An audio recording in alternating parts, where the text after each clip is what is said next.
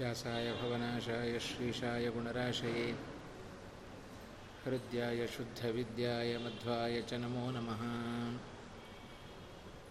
यो विप्रलम्भविपरीतमतिप्रभूतवादान्निरस्य कृतवान् भुवि तत्त्ववादम् सर्वेश्वरो हरिरिति प्रतिपादयन्तम् आनन्दतीर्थमुनिवर्यमहं नमामि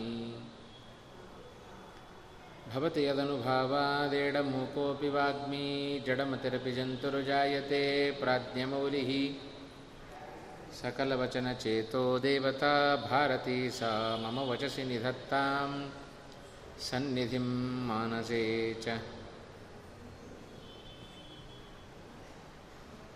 अनवद्यात्मचारित्र्यं वादिखद्योतभास्करं विद्यामान्यगुरुं वन्दे विद्याविद्योतभास्वरम् महत्कृतिशतैर्नित्यं विश्वरक्षणदीक्षितान् विश्वेशतीर्थचरणान् वन्दे विद्यागुरून् मम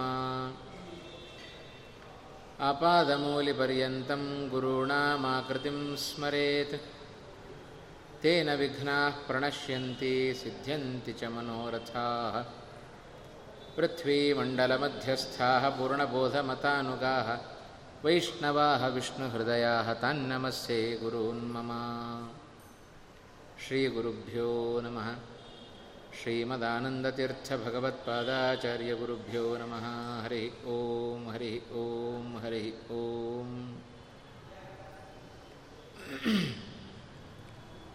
नारायणं नमस्कृत्य नरं चैव नरोत्तमं देवीं सरस्वतीं व्यासं ततो जयमुदीरयेत् कृष्णं वन्दे मन्थपाशधरं दिव्यार्भकाकृतिं शिखाबन्धत्रयोपेतं भैष्मीमध्वकरार्चितम्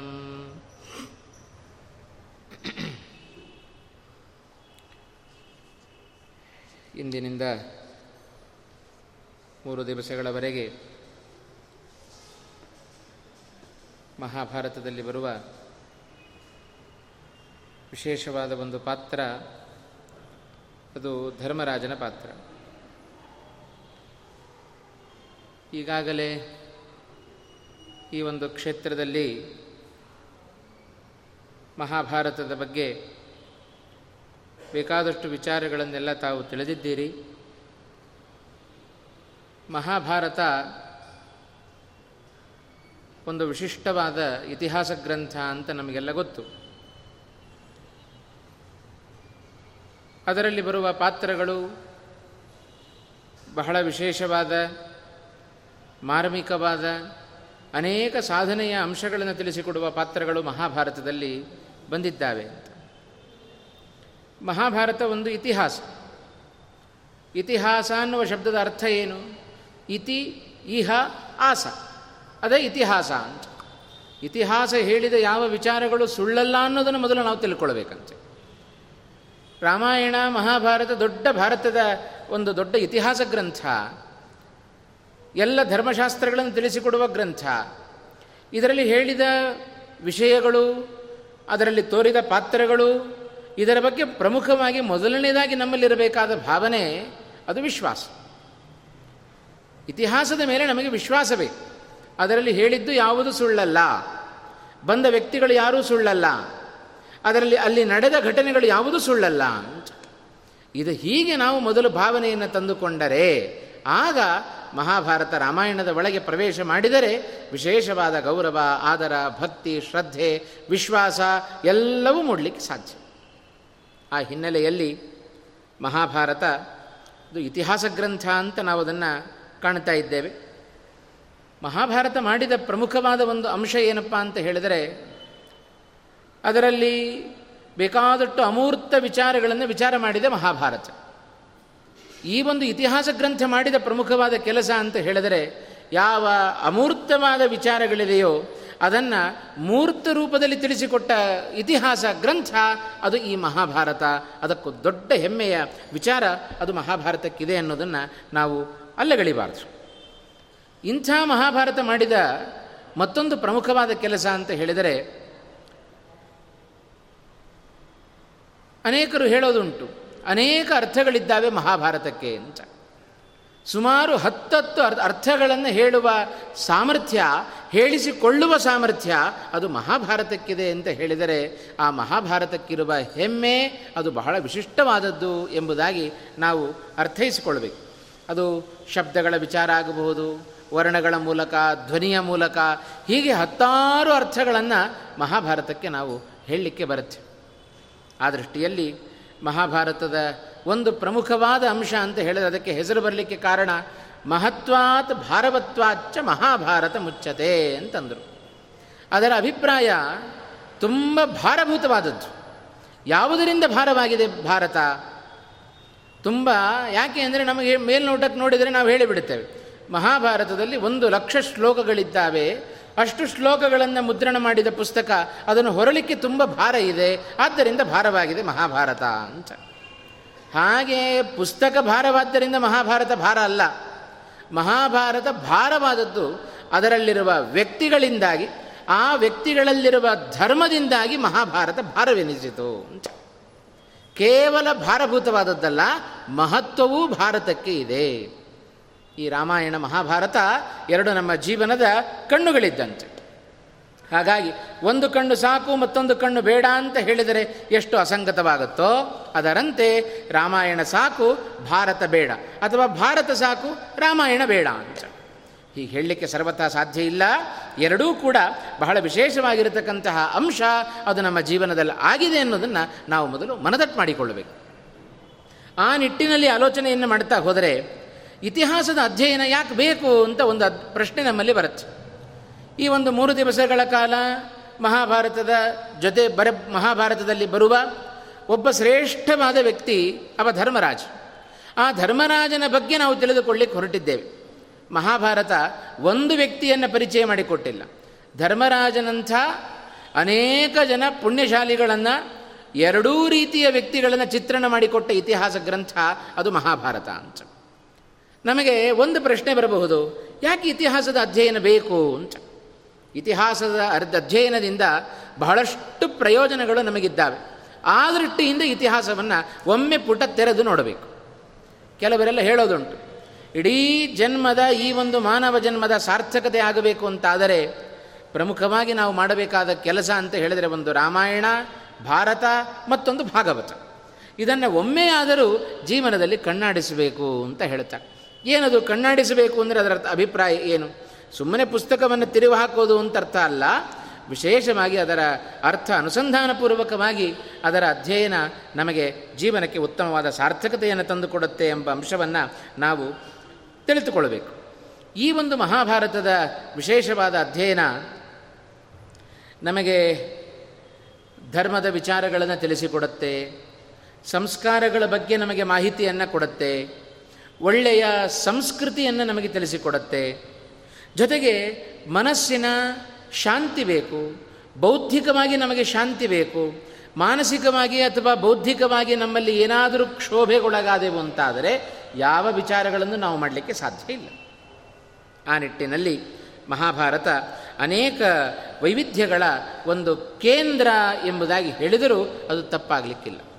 ಅಂಥ ಒಂದು ವಿಶೇಷವಾದ ಮಹಾಭಾರತ, ಇತಿಹಾಸ ಗ್ರಂಥ. ಆ ಇತಿಹಾಸದ ಅಧ್ಯಯನ ನಮ್ಮ ಜೀವನದಲ್ಲಿ ಅತ್ಯಂತ ಅವಶ್ಯಕ ಎಂಬುದಾಗಿ ಅರ್ಥೈಸಿಕೊಂಡು ಆಮೇಲೆ ಒಂದೊಂದಾಗಿ ಪಾತ್ರಗಳ ಚಿತ್ರಣವನ್ನು ನಾವು ಮಾಡ್ತಾ ಹೋದರೆ ಅದರಿಂದ ವಿಶೇಷವಾಗಿರತಕ್ಕಂತಹ ಪ್ರಯೋಜನ ನಮಗದಿದೆ ಅನ್ನೋದನ್ನು ನಾವು ಅರ್ಥ ಮಾಡಿಕೊಳ್ಬೇಕು ಮತ್ತೊಂದು ಇತಿಹಾಸದ ಹಿನ್ನೆಲೆಯನ್ನು ನಾವು ನೋಡೋದಾದರೆ ನಮ್ಮ ಜೀವನದಲ್ಲಿ ಹೆಜ್ಜೆ ಹೆಜ್ಜೆಗೂ ಬೇಕಾದಷ್ಟು ಬದಲಾವಣೆಗಳಾಗ್ತಾ ಇರ್ತವೆ ಆ ಬದಲಾವಣೆಗಳ ಹಿನ್ನೆಲೆಯಲ್ಲಿ ಇತಿಹಾಸಕ್ಕೂ ಒಂದೊಂದು ಕಾರಣ ಇದೆ. ಇತಿಹಾಸದಲ್ಲಿ ಒಂದೊಂದು ಕಾರಣ ಇದೆ. ಹಾಗಾಗಿ ನಮ್ಮ ಜೀವನದಲ್ಲಿ ಆಗು ಹೋಗುಗಳನ್ನು ಇತಿಹಾಸದ ಜೊತೆಗೆ ನಾವು ಬೆರೆಸಿಕೊಂಡು ನೋಡಿದರೆ ಅದರ ನಿಜವಾದ ಮೌಲ್ಯ ಏನು ಇತಿಹಾಸದ್ದು ಎಂಬುದಾಗಿ ಅದನ್ನು ಅರ್ಥ ಮಾಡಿಕೊಳ್ಳಿಕ್ಕೆ ನಮಗೆ ಸಾಧ್ಯ ಇದೆ.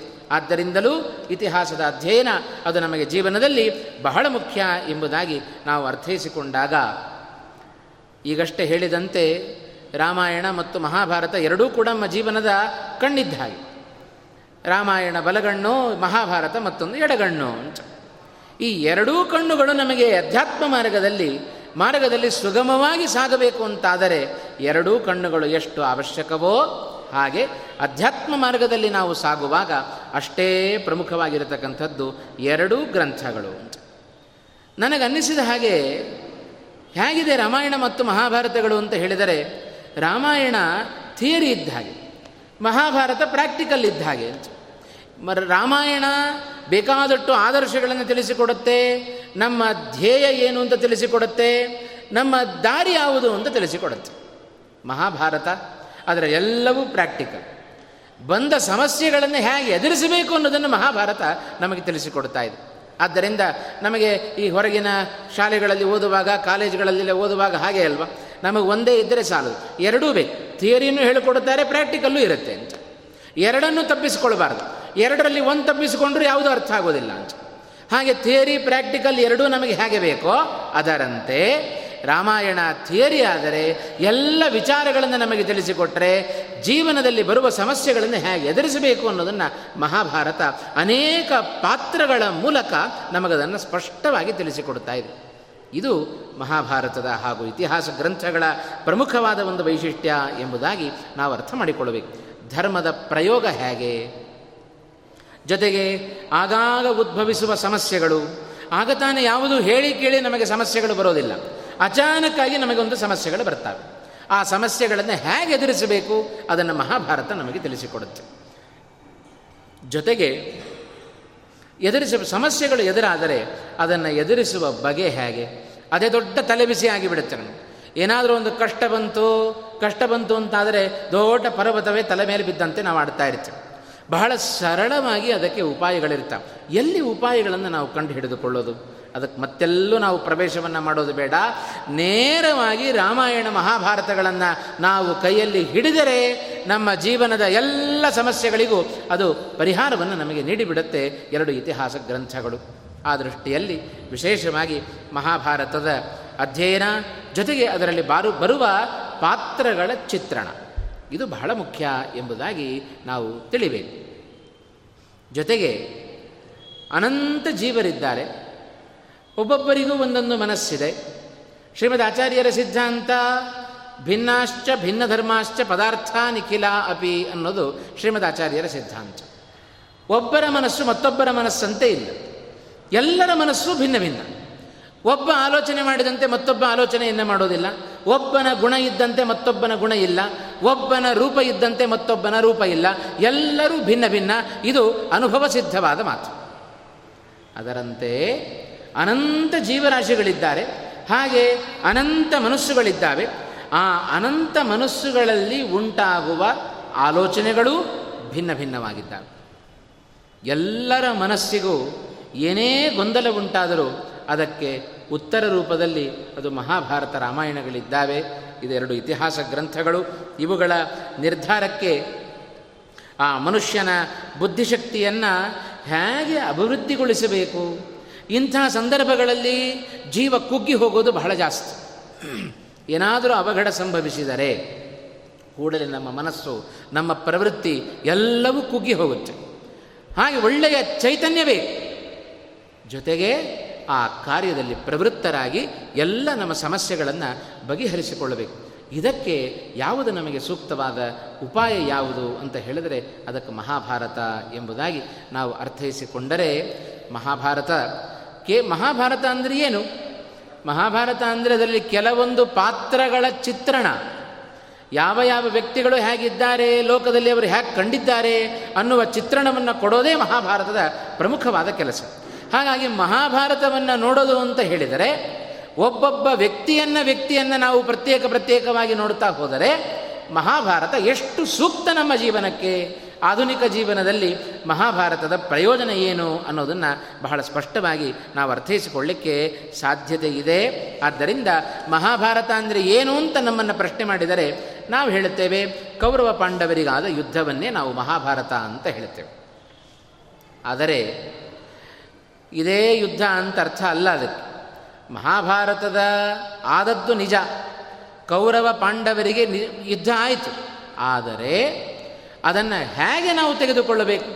ಕೌರವರು ಧರ್ಮದ ಸಂಕೇತ, ಪಾಂಡ್ ಕೌರವರು ಅಧರ್ಮದ ಸಂಕೇತ, ಪಾಂಡವರು ಧರ್ಮದ ಸಂಕೇತ. ಹೀಗೆ ಮಹಾಭಾರತದ ಯುದ್ಧ ಕೌರವರಿಗೂ ಪಾಂಡವರಿಗೂ ಆಯಿತು ಅಂತ ಹೇಳಿದರೆ ಅದು ಧರ್ಮಕ್ಕೂ ಅಧರ್ಮಕ್ಕೂ ನಡೆದ ಯುದ್ಧ. ನಮಗೆಲ್ಲ ಗೊತ್ತೇ ಇದೆ. ಹದಿನೆಂಟು ದಿವಸದ ಯುದ್ಧ ಆಯಿತು. ಆ ಹದಿನೆಂಟು ದಿವಸದ ಯುದ್ಧದಲ್ಲಿ ಗೆದ್ದವರು ಯಾರು ಅಂತ ಪ್ರಶ್ನೆ ಮಾಡಿದರೆ ಧರ್ಮರಾಜಾದಿಗಳಿಗೆ ಗೆಲುವಾಯಿತು ಅಂತ. ಹಾಗಾದರೆ ಧರ್ಮ ಅಧರ್ಮಗಳ ನಡುವೆ ಯುದ್ಧ ನಡೆದರೆ ಅದರಲ್ಲಿ ಗೆಲುವು ಯಾರಿಗೆ? ಧರ್ಮಕ್ಕೆ ಜಯ ಅಂತ. ಅದಕ್ಕೊಂದು ಮಾತು ಯಥೋ ಧರ್ಮ ತಥೋ ಜಯ ಅಂತ. ಎಲ್ಲಿ ಧರ್ಮ ಇದೆಯೋ ಅಲ್ಲಿ ಜಯ ಖಂಡಿತ. ಆದರೆ ನಮಗನಿಸುತ್ತೆ ಎಷ್ಟೇ ಧರ್ಮಾಚರಣೆಯನ್ನು ಮಾಡಿದರೂ ಕೂಡ ನಮಗೇನು ಜಯ ಸಿಗ್ತಾನೆ ಇಲ್ವಲ್ಲ ಅಂತ ನಮಗನ್ನಿಸಬಹುದು. ಆದರೆ ಧರ್ಮೋ ರಕ್ಷತಿ ರಕ್ಷಿತ ಅಂತ ಒಂದು ಮಾತಿದೆ. ಧರ್ಮವನ್ನು ನಾವು ರಕ್ಷಣೆ ಮಾಡಿದರೆ ಧರ್ಮ ನಮ್ಮನ್ನು ರಕ್ಷಣೆ ಮಾಡುತ್ತಂತೆ. ಯಾವಾಗ ನಮ್ಮನ್ನು ರಕ್ಷಣೆ ಮಾಡುತ್ತೆ? ಯಾವಾಗ ಯಾರೂ ನಮ್ಮನ್ನು ರಕ್ಷಣೆ ಮಾಡಲಿಕ್ಕಾಗೋದಿಲ್ಲವೋ ಆಗ ನಮ್ಮನ್ನು ಧರ್ಮ ಅದು ಕೈ ಹಿಡಿಯುತ್ತೆ ಅಂತ ಅರ್ಥ. ಅನೇಕ ಜೀವನದಲ್ಲಿ ಇಂಥ ಪ್ರಸಂಗವನ್ನು ನಾವು ಕಂಡಿರ್ತೇವೆ. ಎಲ್ಲ ವೈದ್ಯರು ಹೇಳಿಬಿಡ್ತಾರೆ, ಏ ಇನ್ನು ನಮ್ಮ ಕೈಲಿ ಆಗೋದಿಲ್ಲಪ್ಪ, ಮನೆಗೆ ಕರ್ಕೊಂಡು ಹೋಗ್ರಿ ಅಂತ.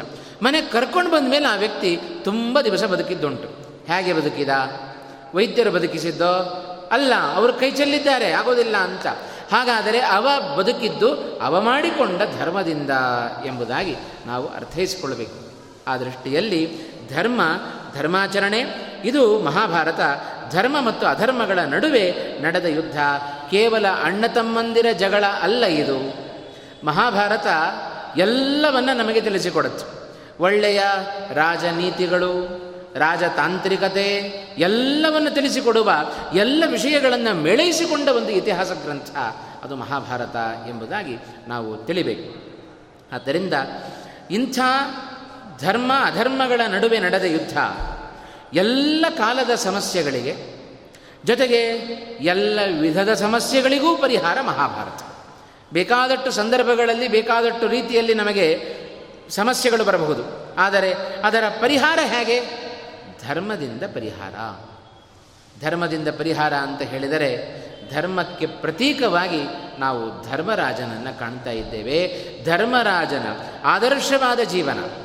ಅವನ ಜೀವನವನ್ನು ನಾವು ಆದರ್ಶವಾಗಿಟ್ಟುಕೊಂಡರೆ ನಮಗೆ ಜೀವನದಲ್ಲಿ ಯಾವ ವಿಧವಾದ ದುಃಖವೂ ಬರೋದಿಲ್ಲ ಅಂತ ಹೇಳಿದರೆ ನಮಗೆ ಸ್ವಲ್ಪ ಆಭಾಸ ಅಂತ ಅನ್ನಿಸಬಹುದು. ಧರ್ಮರಾಜಾದಿಗಳು ಧರ್ಮರಾಜನೇ ಬೇಕಾದಷ್ಟು ಕಷ್ಟವನ್ನು ಅನುಭವಿಸಿದ್ದಾನೆ. ಅವನ ಜೀವನವನ್ನು ನಾವು ಆದರ್ಶವಾಗಿಟ್ಟುಕೊಂಡ್ರೆ ನಮಗೆ ಕಷ್ಟ ಅಲ್ಲದೆ ಮತ್ತೇನು ಅಂತ ಪ್ರಶ್ನೆ ಬರಬಹುದು. ಆದರೆ ಆ ಧರ್ಮರಾಜನ ಅನುಭವಿಸಿದ ಕಷ್ಟದ ಹಿನ್ನೆಲೆಯಲ್ಲಿ ಏನೇನು ಪ್ರಸಂಗಗಳು ಬಂತೋ ಪ್ರತಿಯೊಂದು ಪ್ರಸಂಗಗಳ ಹಿನ್ನೆಲೆಯಲ್ಲಿಯೂ ಒಂದು ಧರ್ಮದ ಹಿನ್ನೆಲೆ ಇದೆ. ಅದನ್ನು ನಾವು ಅರ್ಥ ಮಾಡಿಕೊಂಡು, ಅದನ್ನು ಆದರ್ಶವಾಗಿಟ್ಟುಕೊಂಡರೆ ವಿಶೇಷವಾದ ಪರಿಹಾರಗಳನ್ನು ನಾವು ಮಹಾಭಾರತದ ಮೂಲಕ, ಅದರಲ್ಲಿಯೂ ಧರ್ಮರಾಜನ ಮೂಲಕ ಸುಂದರವಾಗಿ ಪಡೆದುಕೊಳ್ಳಿಕ್ಕೆ ಸಾಧ್ಯತೆ ಇದೆ ಎಂಬುದಾಗಿ ನಾವು ಅರ್ಥೈಸಿಕೊಳ್ಳಬೇಕು. ಮಹಾಭಾರತದಲ್ಲಿ ಬೇಕಾದಷ್ಟು ಪಾತ್ರಗಳು ಬಂದಿದ್ದಾವೆ. ಮಹಾಭಾರತದಲ್ಲಿ ಬರುವ ಇವರೆಲ್ಲ ಏನಿದ್ದಾರೆ ಧರ್ಮರಾಜ ಆಗಬಹುದು ಅಥವಾ ಧೃತರಾಷ್ಟ್ರ ಆಗಬಹುದು ಕೌರವರ ಸೈನ್ಯದಲ್ಲಿದ್ದ ವ್ಯಕ್ತಿಗಳಾಗಬಹುದು ಅಥವಾ ಪಾಂಡವರ ಸೈನ್ಯದಲ್ಲಿದ್ದ ವ್ಯಕ್ತಿಗಳಾಗಬಹುದು.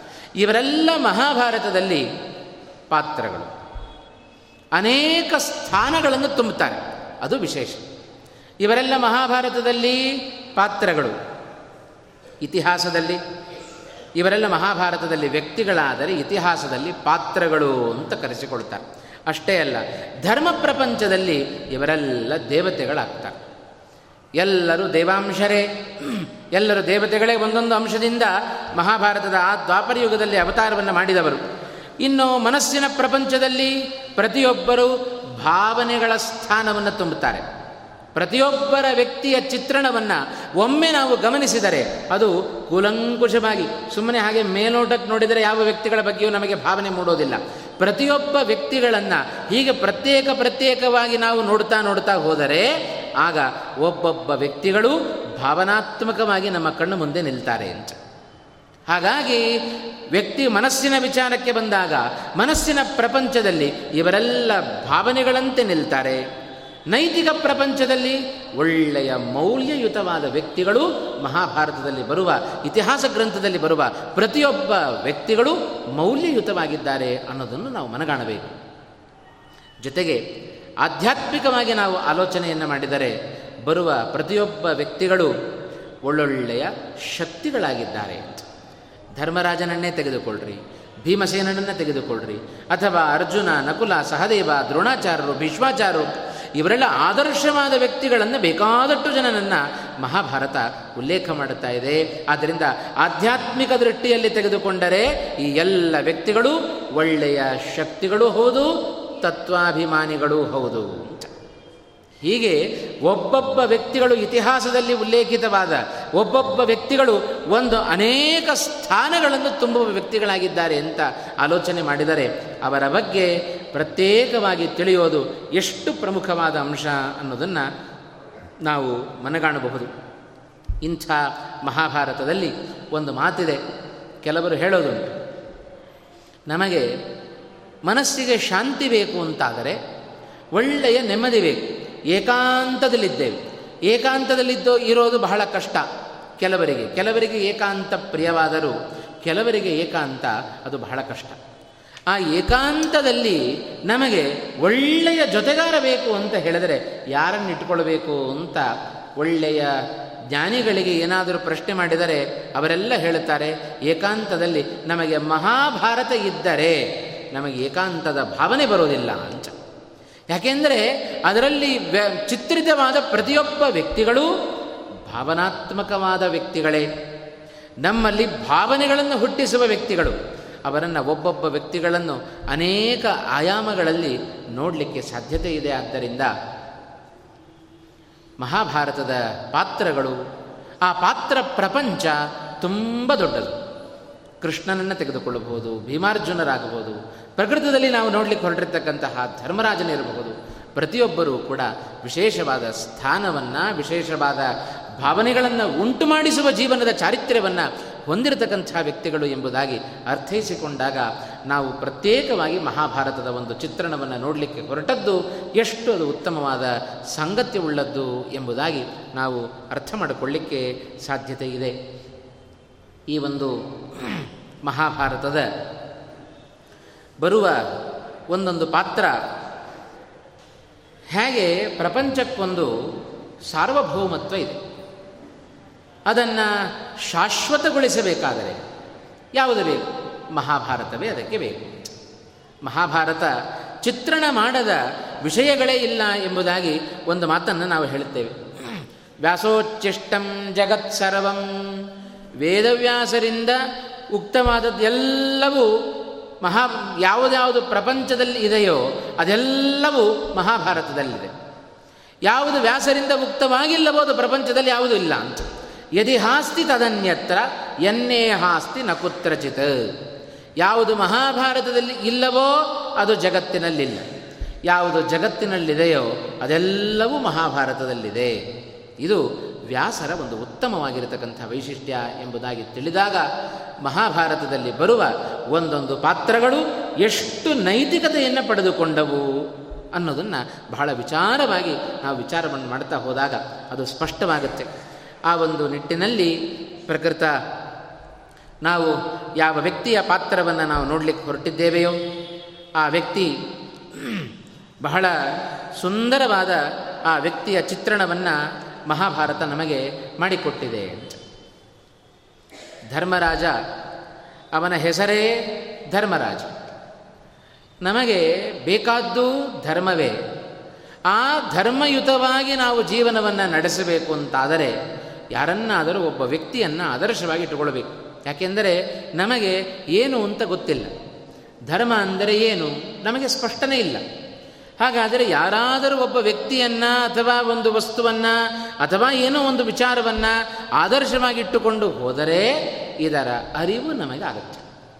ಆ ದೃಷ್ಟಿಯಲ್ಲಿ ಧರ್ಮ ಮಾರ್ಗದಲ್ಲಿ ನಾವು ನಡಿಬೇಕು ಅಂತಾದರೆ ಯಾರನ್ನು ಆದರ್ಶವಾಗಿಟ್ಟುಕೊಳ್ಳಬೇಕು? ಮಹಾಭಾರತದಲ್ಲಿ ಬರುವ ಆ ಧರ್ಮರಾಜನನ್ನು ನಾವು ಆದರ್ಶವಾಗಿಟ್ಟುಕೊಂಡರೆ ಜೀವನದಲ್ಲಿ ಎಷ್ಟೆಲ್ಲ ಸುಖಗಳನ್ನು ನಾವು ಅನುಸರಿಸಬಹುದು ಅನ್ನೋದನ್ನು ಬಹಳ ಸ್ಪಷ್ಟವಾಗಿ ನಾವು ತಿಳ್ಕೊಳ್ಳಿಕ್ಕೆ ಸಾಧ್ಯತೆ ಇದೆ.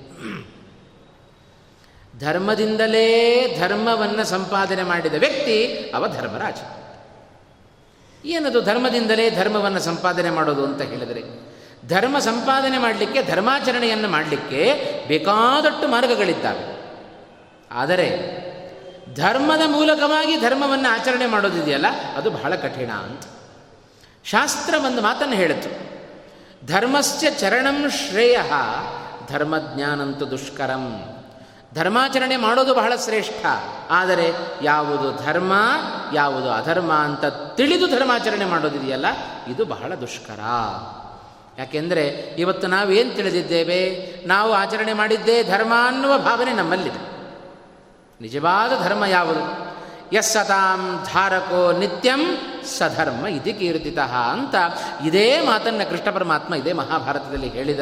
ಆ ಒಂದು ಮಾತನ್ನು ನಾವು ಗಮನಿಸಿದರೆ ನಿಜವಾದ ಧರ್ಮಾಚರಣೆಯನ್ನು ಆಚರಣೆ ಮಾಡಿದ ವ್ಯಕ್ತಿ ಅವ ಧರ್ಮರಾಜ ಆದ್ದರಿಂದಲೇ ಅವನಿಗೆ ಧರ್ಮರಾಜ ಧರ್ಮರಾಜ ಅಂತ ಹೆಸರು ಬಂದದ್ದು. ಧರ್ಮರಾಜನಿಗೆ ಮತ್ತೂ ಒಂದು ಹೆಸರಿದೆ. ಯುಧಿಷ್ಠಿರ ಅಂತ ಧರ್ಮರಾಜನನ್ನು ಕರೀತೇವೆ. ಕೆಲವರಿಗೆ ಒಂದೊಂದೇ ಹೆಸರು ಗೊತ್ತು. ಕೆಲವರಿಗೆ ಧರ್ಮರಾಜ ಅಂತ ಹೇಳಿದರೆ ಧರ್ಮರಾಜ ಬೇರೆ, ಯುಧಿಷ್ಠಿರ ಬೇರೆ ಅಂತ ತಿಳಿದುಕೊಂಡಿರ್ತಾರೆ. ಕೆಲವರಿಗೆ ಯುಧಿ ಧರ್ಮರಾಜನ ಬಗ್ಗೆ ಹೇಳ್ರಿ ಅಂತ ಹೇಳಿದರೆ, ಏ, ನಮಗೇನು ಗೊತ್ತಿಲ್ಲಪ್ಪ, ಬೇಕಾದ್ರೆ ಯುಧಿಷ್ಠಿರನ ಬಗ್ಗೆ ನಾವು ಹೇಳುತ್ತೇವೆ ಅಂತ. ಯುಧಿ ಸ್ಥಿರ, ಯುಧಿ ಸ್ಥೀಯತೆ ಇದು ಯುಧಿಷ್ಠಿರ. ಯಾಕವನಿಗೆ ಯುಧಿಷ್ಠಿರ ಅಂತ ಹೆಸರು ಬಂತು? ಹೆಸರಿನ ಸಾರ್ಥಕತೆಯನ್ನು ನೋಡೋದಾದರೆ ಅವ ಧರ್ಮರಾಜ. ಧರ್ಮಗಳಿಗೆ ರಾಜನಂತಿರುವವನಾದ್ದರಿಂದ ಧರ್ಮರಾಜ ಅಂತ ಒಂದು ವಿಶ್ಲೇಷಣೆಯನ್ನು ಕೊಡಬಹುದು. ಎಂದೂ ಧರ್ಮವನ್ನು ಬಿಟ್ಟು ಹೋಗದ ವ್ಯಕ್ತಿ ಏನದು ಧರ್ಮ ಅಂತ ಹೇಳಿದರೆ? ಶ್ರೀಮದ್ ಆಚಾರ್ಯರು ಒಂದು ಕಡೆ ನಿರೂಪಣೆ ಮಾಡಿದರು. ಸ್ವವಿಹಿತ ವೃತ್ಯ ಭಕ್ತ್ಯ ಭಗವದ್ ಆರಾಧನಮೇವ ಪರಮೋ ಧರ್ಮ. ಗೀತಾ ತಾತ್ಪರ್ಯದಲ್ಲಿ ಶ್ರೀಮದ್ ಆಚಾರ್ಯರು ಕೊಟ್ಟ ಧರ್ಮದ ಒಂದು ವಿಶ್ಲೇಷಣೆ. ಸ್ವವಿಹಿತ ವೃತ್ಯ ಭಕ್ತ್ಯ, ಭಗವದ್ ಆರಾಧನಮೇವ ಪರಮೋ ಧರ್ಮ ಅಂತ. ಉತ್ತಮವಾದ ಧರ್ಮಾಚರಣೆ ಯಾವುದಪ್ಪ ಅಂತ ಹೇಳಿದರೆ, ಭಗವಂತನ ಆರಾಧನೆ. ಭಗವಂತನ ಆರಾಧನೆಯೇ ಉತ್ತಮ ಧರ್ಮ ಅಂತ ಹೇಳಿದರು ಹೌದು, ಹೇಗೆ ಧರ್ಮಾಚರಣೆಯನ್ನು ಮಾಡಬೇಕು? ಎಂಥ ಧರ್ಮವನ್ನು ಆಚರಣೆ ಮಾಡಬೇಕು? ಇದೇ ಭಗವಂತ ನಾಲ್ಕು ಧರ್ಮಗಳನ್ನು ಸೃಷ್ಟಿ ಮಾಡಿದ. ನಾಲ್ಕು ಧರ್ಮಗಳನ್ನು ಸೃಷ್ಟಿ ಮಾಡಿ ಆ ಧರ್ಮಗಳಿಗೆ ಬೇಕಾಗಿರತಕ್ಕಂತಹ ನಾಲ್ಕು ವರ್ಣಗಳನ್ನು ಸೃಷ್ಟಿ ಮಾಡಿ ಆ ವರ್ಣಗಳಿಗೆ ಬೇಕಾಗಿರತಕ್ಕಂತಹ ಆಶ್ರಮಗಳಿಗೆ ಬೇಕಾಗಿರತಕ್ಕಂತಹ ಧರ್ಮಗಳನ್ನು ಭಗವಂತ ತಾನು ಸೃಷ್ಟಿ ಮಾಡಿದ. ಇದೇ ಕೃಷ್ಣ ಗೀತೆಯಲ್ಲಿ ಒಂದು ಮಾತನ್ನು ಹೇಳಿದಂತೆ, ಸ್ವಧರ್ಮೇ ನಿಧನಂ ಶ್ರೇಯ ಪರಧರ್ಮೋ ಭಯಾವಹ ಅಂತ. ಭಗವಂತ ನಾಲ್ಕು ವರ್ಣಗಳನ್ನು, ನಾಲ್ಕು ಆಶ್ರಮಗಳನ್ನು ತಾನು ಸೃಷ್ಟಿ ಮಾಡಿ ಅವುಗಳಿಗೆ ಬೇಕಾದ ಧರ್ಮಗಳನ್ನು ಭಗವಂತ ತಾನು ಸೃಷ್ಟಿ ಮಾಡಿದ. ಯಾರು ತಮ್ಮ ತಮ್ಮ ವರ್ಣಗಳಲ್ಲಿದ್ದುಕೊಂಡು ಅವ ಯಾವ ವರ್ಣದಲ್ಲಿಯೇ ಹುಟ್ಟಿರಲಿ, ಯಾವ ಆಶ್ರಮದಲ್ಲಿಯೇ ಇರಲಿ, ಬ್ರಾಹ್ಮಣ, ಕ್ಷತ್ರಿಯ, ವೈಶ್ಯ, ಶೂದ್ರ ಅಥವಾ ಬ್ರಹ್ಮಚಾರಿ, ಗೃಹಸ್ಥ, ವಾನಪ್ರಸ್ಥ ಅಥವಾ ಸನ್ಯಾಸಿ, ನಾಲ್ಕು ಆಶ್ರಮಗಳು, ನಾಲ್ಕು ವರ್ಣಗಳು. ಪ್ರತಿಯೊಂದು ವರ್ಣಗಳಿಗೂ ಪ್ರತ್ಯೇಕ ಪ್ರತ್ಯೇಕವಾದ ಒಂದೊಂದು ಧರ್ಮಗಳನ್ನು ಭಗವಂತ ತಾನು ಸೃಷ್ಟಿ ಮಾಡಿ ತಮ್ಮ ತಮ್ಮ ವರ್ಣಾಶ್ರಮಗಳಿಗೆ ಉಚಿತವಾದ ಧರ್ಮಗಳನ್ನು ಆರ, ಆಚರಣೆ ಮಾಡ್ತಾ ಮಾಡ್ತಾ ಯಾರು ಭಕ್ತಿಯಿಂದ ಭಗವಂತನ ಆರಾಧನೆಯನ್ನು ಮಾಡ್ತಾರೆಯೋ, ಸ್ವಸ್ವ ಸ್ವವಿಹಿತ ವೃತ್ತ್ಯಾ ಭಕ್ತ್ಯಾ ಭಗವದ ಆರಾಧನಮೇವ ಪರಮೋ ಧರ್ಮ. ತಮ್ಮ ತಮ್ಮ ವರ್ಣಾಶ್ರಮ ಧರ್ಮಗಳಲ್ಲಿ ಆಚರಣೆಯನ್ನು ಮಾಡುತ್ತಾ ಭಕ್ತಿಯಿಂದ ಭಗವಂತನ ಆರಾಧನೆ ಮಾಡಿದರೆ ಅದೇ ಉತ್ತಮವಾಗಿರತಕ್ಕಂಥ ಧರ್ಮ ಎಂಬುದಾಗಿ ಶ್ರೀಮದ್ ಆಚಾರ್ಯರು ಒಂದು ನಿರ್ಣಯವನ್ನು ನಮಗೆ ಕೊಟ್ಟಿದ್ದಾರೆ ಅಂತ. ಅದನ್ನು ಗಮನಿಸಿದರೆ ಧರ್ಮರಾಜನ ಪಾತ್ರ ಎಷ್ಟು ಧರ್ಮಯುತವಾದದ್ದು. ಎಂದೂ ಕ್ಷತ್ರಿಯ, ತಾನು ಕ್ಷತ್ರಿಯನಾಗಿ ಹುಟ್ಟಿದ್ದಾನೆ. ಆದರೂ ಕ್ಷತ್ರಿಯ ಧರ್ಮಗಳನ್ನು ಬಿಟ್ಟಿಲ್ಲ. ಕ್ಷತ್ರಿಯನಾಗಿ ಹುಟ್ಟಿ ಕ್ಷತ್ರಿಯನ ಧರ್ಮಗಳನ್ನು ಬಿಡದೆ ಬ್ರಾಹ್ಮಣರ ಧರ್ಮದಲ್ಲಿ ವಿಶೇಷವಾದ ಆಸಕ್ತಿಯನ್ನು ಹೊಂದಿದವ ಧರ್ಮರಾಜ ಅಂತ. ರಾಜನ ಕರ್ತವ್ಯ ಅಂತ. ಕ್ಷತ್ರಿಯರಾದವರು ಏನು ಮಾಡಬೇಕು? ಉಳಿದ ಎಲ್ಲ ವರ್ಣಾಶ್ರಮದವರನ್ನು ರಕ್ಷಣೆ ಮಾಡೋದು ಕ್ಷತ್ರಿಯನ ಕರ್ತವ್ಯ. ಅದನ್ನು ಚಾಚೂ ತಪ್ಪದಂತೆ ನಡೆಸಿಕೊಂಡು ಬಂದವ ಅವ ಧರ್ಮರಾಜ. ಆದ್ದರಿಂದ ಭಕ್ತಿಯಿಂದ ಎಂದೂ ಧರ್ಮರಾಜ ಏನೇ ಕೆಲಸ ಮಾಡಲಿ ಕೃಷ್ಣನನ್ನು ಬಿಟ್ಟು ಮಾಡಿದ್ದು ಅಂತಿಲ್ಲ.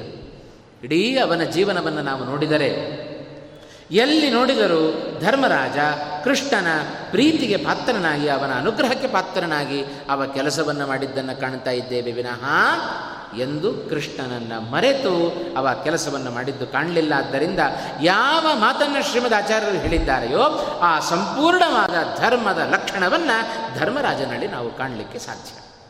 ಆದ್ದರಿಂದ ಅವನನ್ನು ಧರ್ಮರಾಜ ಧರ್ಮರಾಜ ಅಂತ ನಾವು ಅವನನ್ನು ಉಲ್ಲೇಖ ಮಾಡ್ತಾ ಇದ್ದೇವೆ. ಇಂಥ ಶ್ರೇಷ್ಠವಾದ ಧರ್ಮವನ್ನು ತನ್ನಲ್ಲಿ ಆಚರಣೆ ಮಾಡಿಕೊಂಡು ಬಂದವ ಅವ ಧರ್ಮರಾಜ.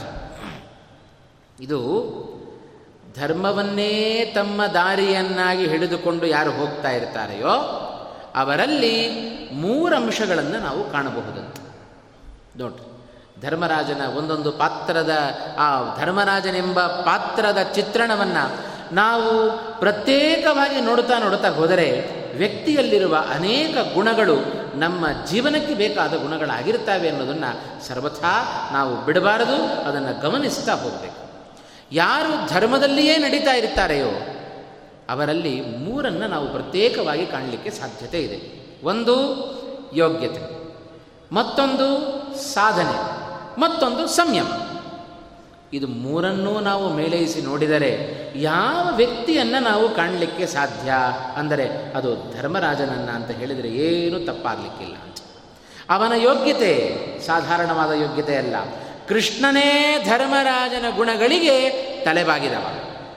ತಲೆಬಾಗಿದವ ಅಂತ ಹೇಳಿದ್ರೆ ಅಷ್ಟು ಮೆಚ್ಚಿಕೊಂಡವ ಅಂತರ್ಥ ಕೃಷ್ಣ ಪರಮಾತ್ಮ.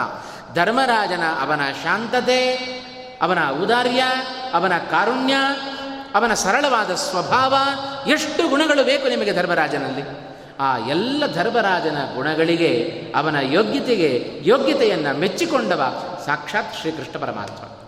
ಹಾಗೆ ಕೃಷ್ಣ ಮೆಚ್ಚಿಕೊಳ್ಳುವ ಯೋಗ್ಯತೆಯನ್ನು ಪಡೆದ ವ್ಯಕ್ತಿ ಅವ ಧರ್ಮರಾಜ ಅಂತ ಒಂದು ಕ್ಷಣಕಾಲ ಧರ್ಮ ಧರ್ಮರಾಜನ ಬಗ್ಗೆ ನಾವು ಆಲೋಚನೆಯನ್ನು ಮಾಡಿದರೆ ನಿಜವಾಗಲೂ ಆ ವ್ಯಕ್ತಿ ದೊಡ್ಡ ಸ್ಥಾನದಲ್ಲಿ ನಿಲ್ತಾನೆ. ಯೋಗ್ಯತೆ ಜೊತೆಗೆ ಸಾಧನ. ಎಷ್ಟು ಸಾಧನೆಯನ್ನು ಮಾಡಿದವ ಧರ್ಮರಾಜ?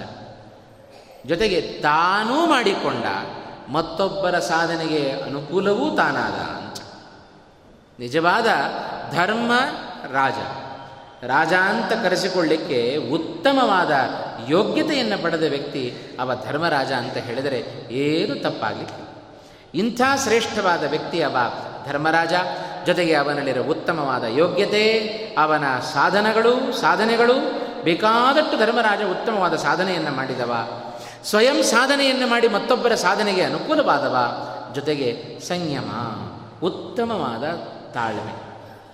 ಧರ್ಮರಾಜನ ತಾಳ್ಮೆ ಎಷ್ಟಿದೆ ಅಂತ ಊಹಿಸ್ತಾ ಊಹಿಸ್ತಾ ಹೋದರೆ, ಅವನು, ಅವನ ಮಹಾಭಾರತದಲ್ಲಿ ಬರುವ ಒಂದೊಂದು ಪ್ರಸಂಗವನ್ನು ನೋಡ್ತಾ ನೋಡ್ತಾ ಹೋದರೆ ಧರ್ಮರಾಜನಲ್ಲಿ ಎಷ್ಟು ತಾಳ್ಮೆ ಇದೆ ಅನ್ನೋದನ್ನು ನಾವು ಚೆನ್ನಾಗಿ ಕಾಣಲಿಕ್ಕೆ ಸಾಧ್ಯ.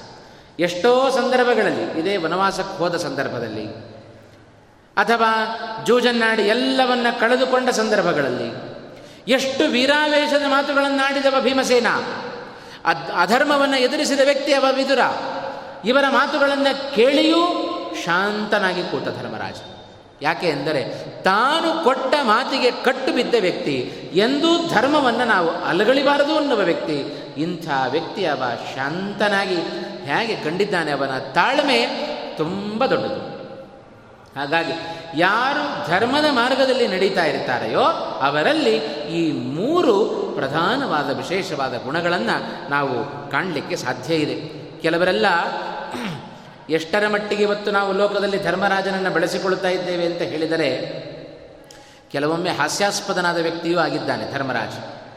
ಏನಾದರೂ ಒಳ್ಳೆಯ ಮಾರ್ಗದಲ್ಲಿ ಅವ ನಡೀತಾ ಇದ್ದ ಅಂತಾದರೆ, ರುಜು ಮಾರ್ಗದಲ್ಲಿ ಅವ ನಡೀತಾ ಇದ್ದ ಅಂತಾದರೆ, ಧರ್ಮವನ್ನು ಚೆನ್ನಾಗಿ ಅವ ಆಚರಣೆಯನ್ನು ಮಾಡ್ತಾ ಇದ್ದ ಅಂತಾದರೆ, ಧರ್ಮಕ್ಕೆ ವಿರುದ್ಧವಾದ ಕೆಲಸವನ್ನು ಅವ ಮಾಡ್ತಾ ಇರಲಿಲ್ಲ ಅಂತಾದರೆ, ಸತ್ಯವನ್ನಲ್ಲದೆ ಬೇರೆ ಏನನ್ನೂ ಹೇಳಲಿಲ್ಲ ಅಂತಾದರೆ, ಅಂಥವರನ್ನು ಕಂಡಾಗ ನಾವು ತಮಾಷೆ ಮಾಡೋದುಂಟು. ಏ, ಬಿಡ್ರಿ, ಅವರೇನು ಧರ್ಮರಾಜ ಬಿಡ್ರಿ, ಅವನು ತಮಾಷೆ ಮಾಡ್ತೀವಿ ಕೆಲವರಿಗೆ ಹಾಗೆ ಪುರಾಣದ ವ್ಯಕ್ತಿಗಳನ್ನು, ದೇವತೆಗಳನ್ನು, ನಾವು ನಾವು ಲೋಕದಲ್ಲಿ ಹಾಸ್ಯಾಸ್ಪದವಾಗಿ ನಾವು ಬಳಸ್ತಾ ಇದ್ದೇವೆ. ಸರ್ವಥಾ ಇಂಥ ಕೆಲಸವನ್ನು ಮಾಡಬಾರದು. ಎಷ್ಟೋ ಬಾರಿ ನಾವು ನಮ್ಮ ಆಡು ಭಾಷೆಗಳಲ್ಲಿ, ನಮ್ಮ ಜೀವನದಲ್ಲಿ ನಾರದರನ್ನು ತಂದು ಬಿಡುತ್ತೇವೆ. ಸರಳವಾಗಿ ತಂದು ಬಿಡುತ್ತೇವೆ ನಾರದರನ್ನು. ಯಾರಾದರೂ ಪರಸ್ಪರ ಚಾಡಿಯನ್ನು ಹೇಳ್ತಾ ಇದ್ದಾರೆ ಅಂತಾದರೆ, ಅವರಿವರ ಮಾತುಗಳಿಗೆ ಜೋಡಿಸ್ತಾ ಇದ್ದಾರೆ ಅಂತಾದರೆ, ಏ, ಅವರು ನಾರದ, ನಾರದರ ಕೆಲಸ ಮಾಡ್ತಾ ಇದ್ದಾರೆ ಅಂತ.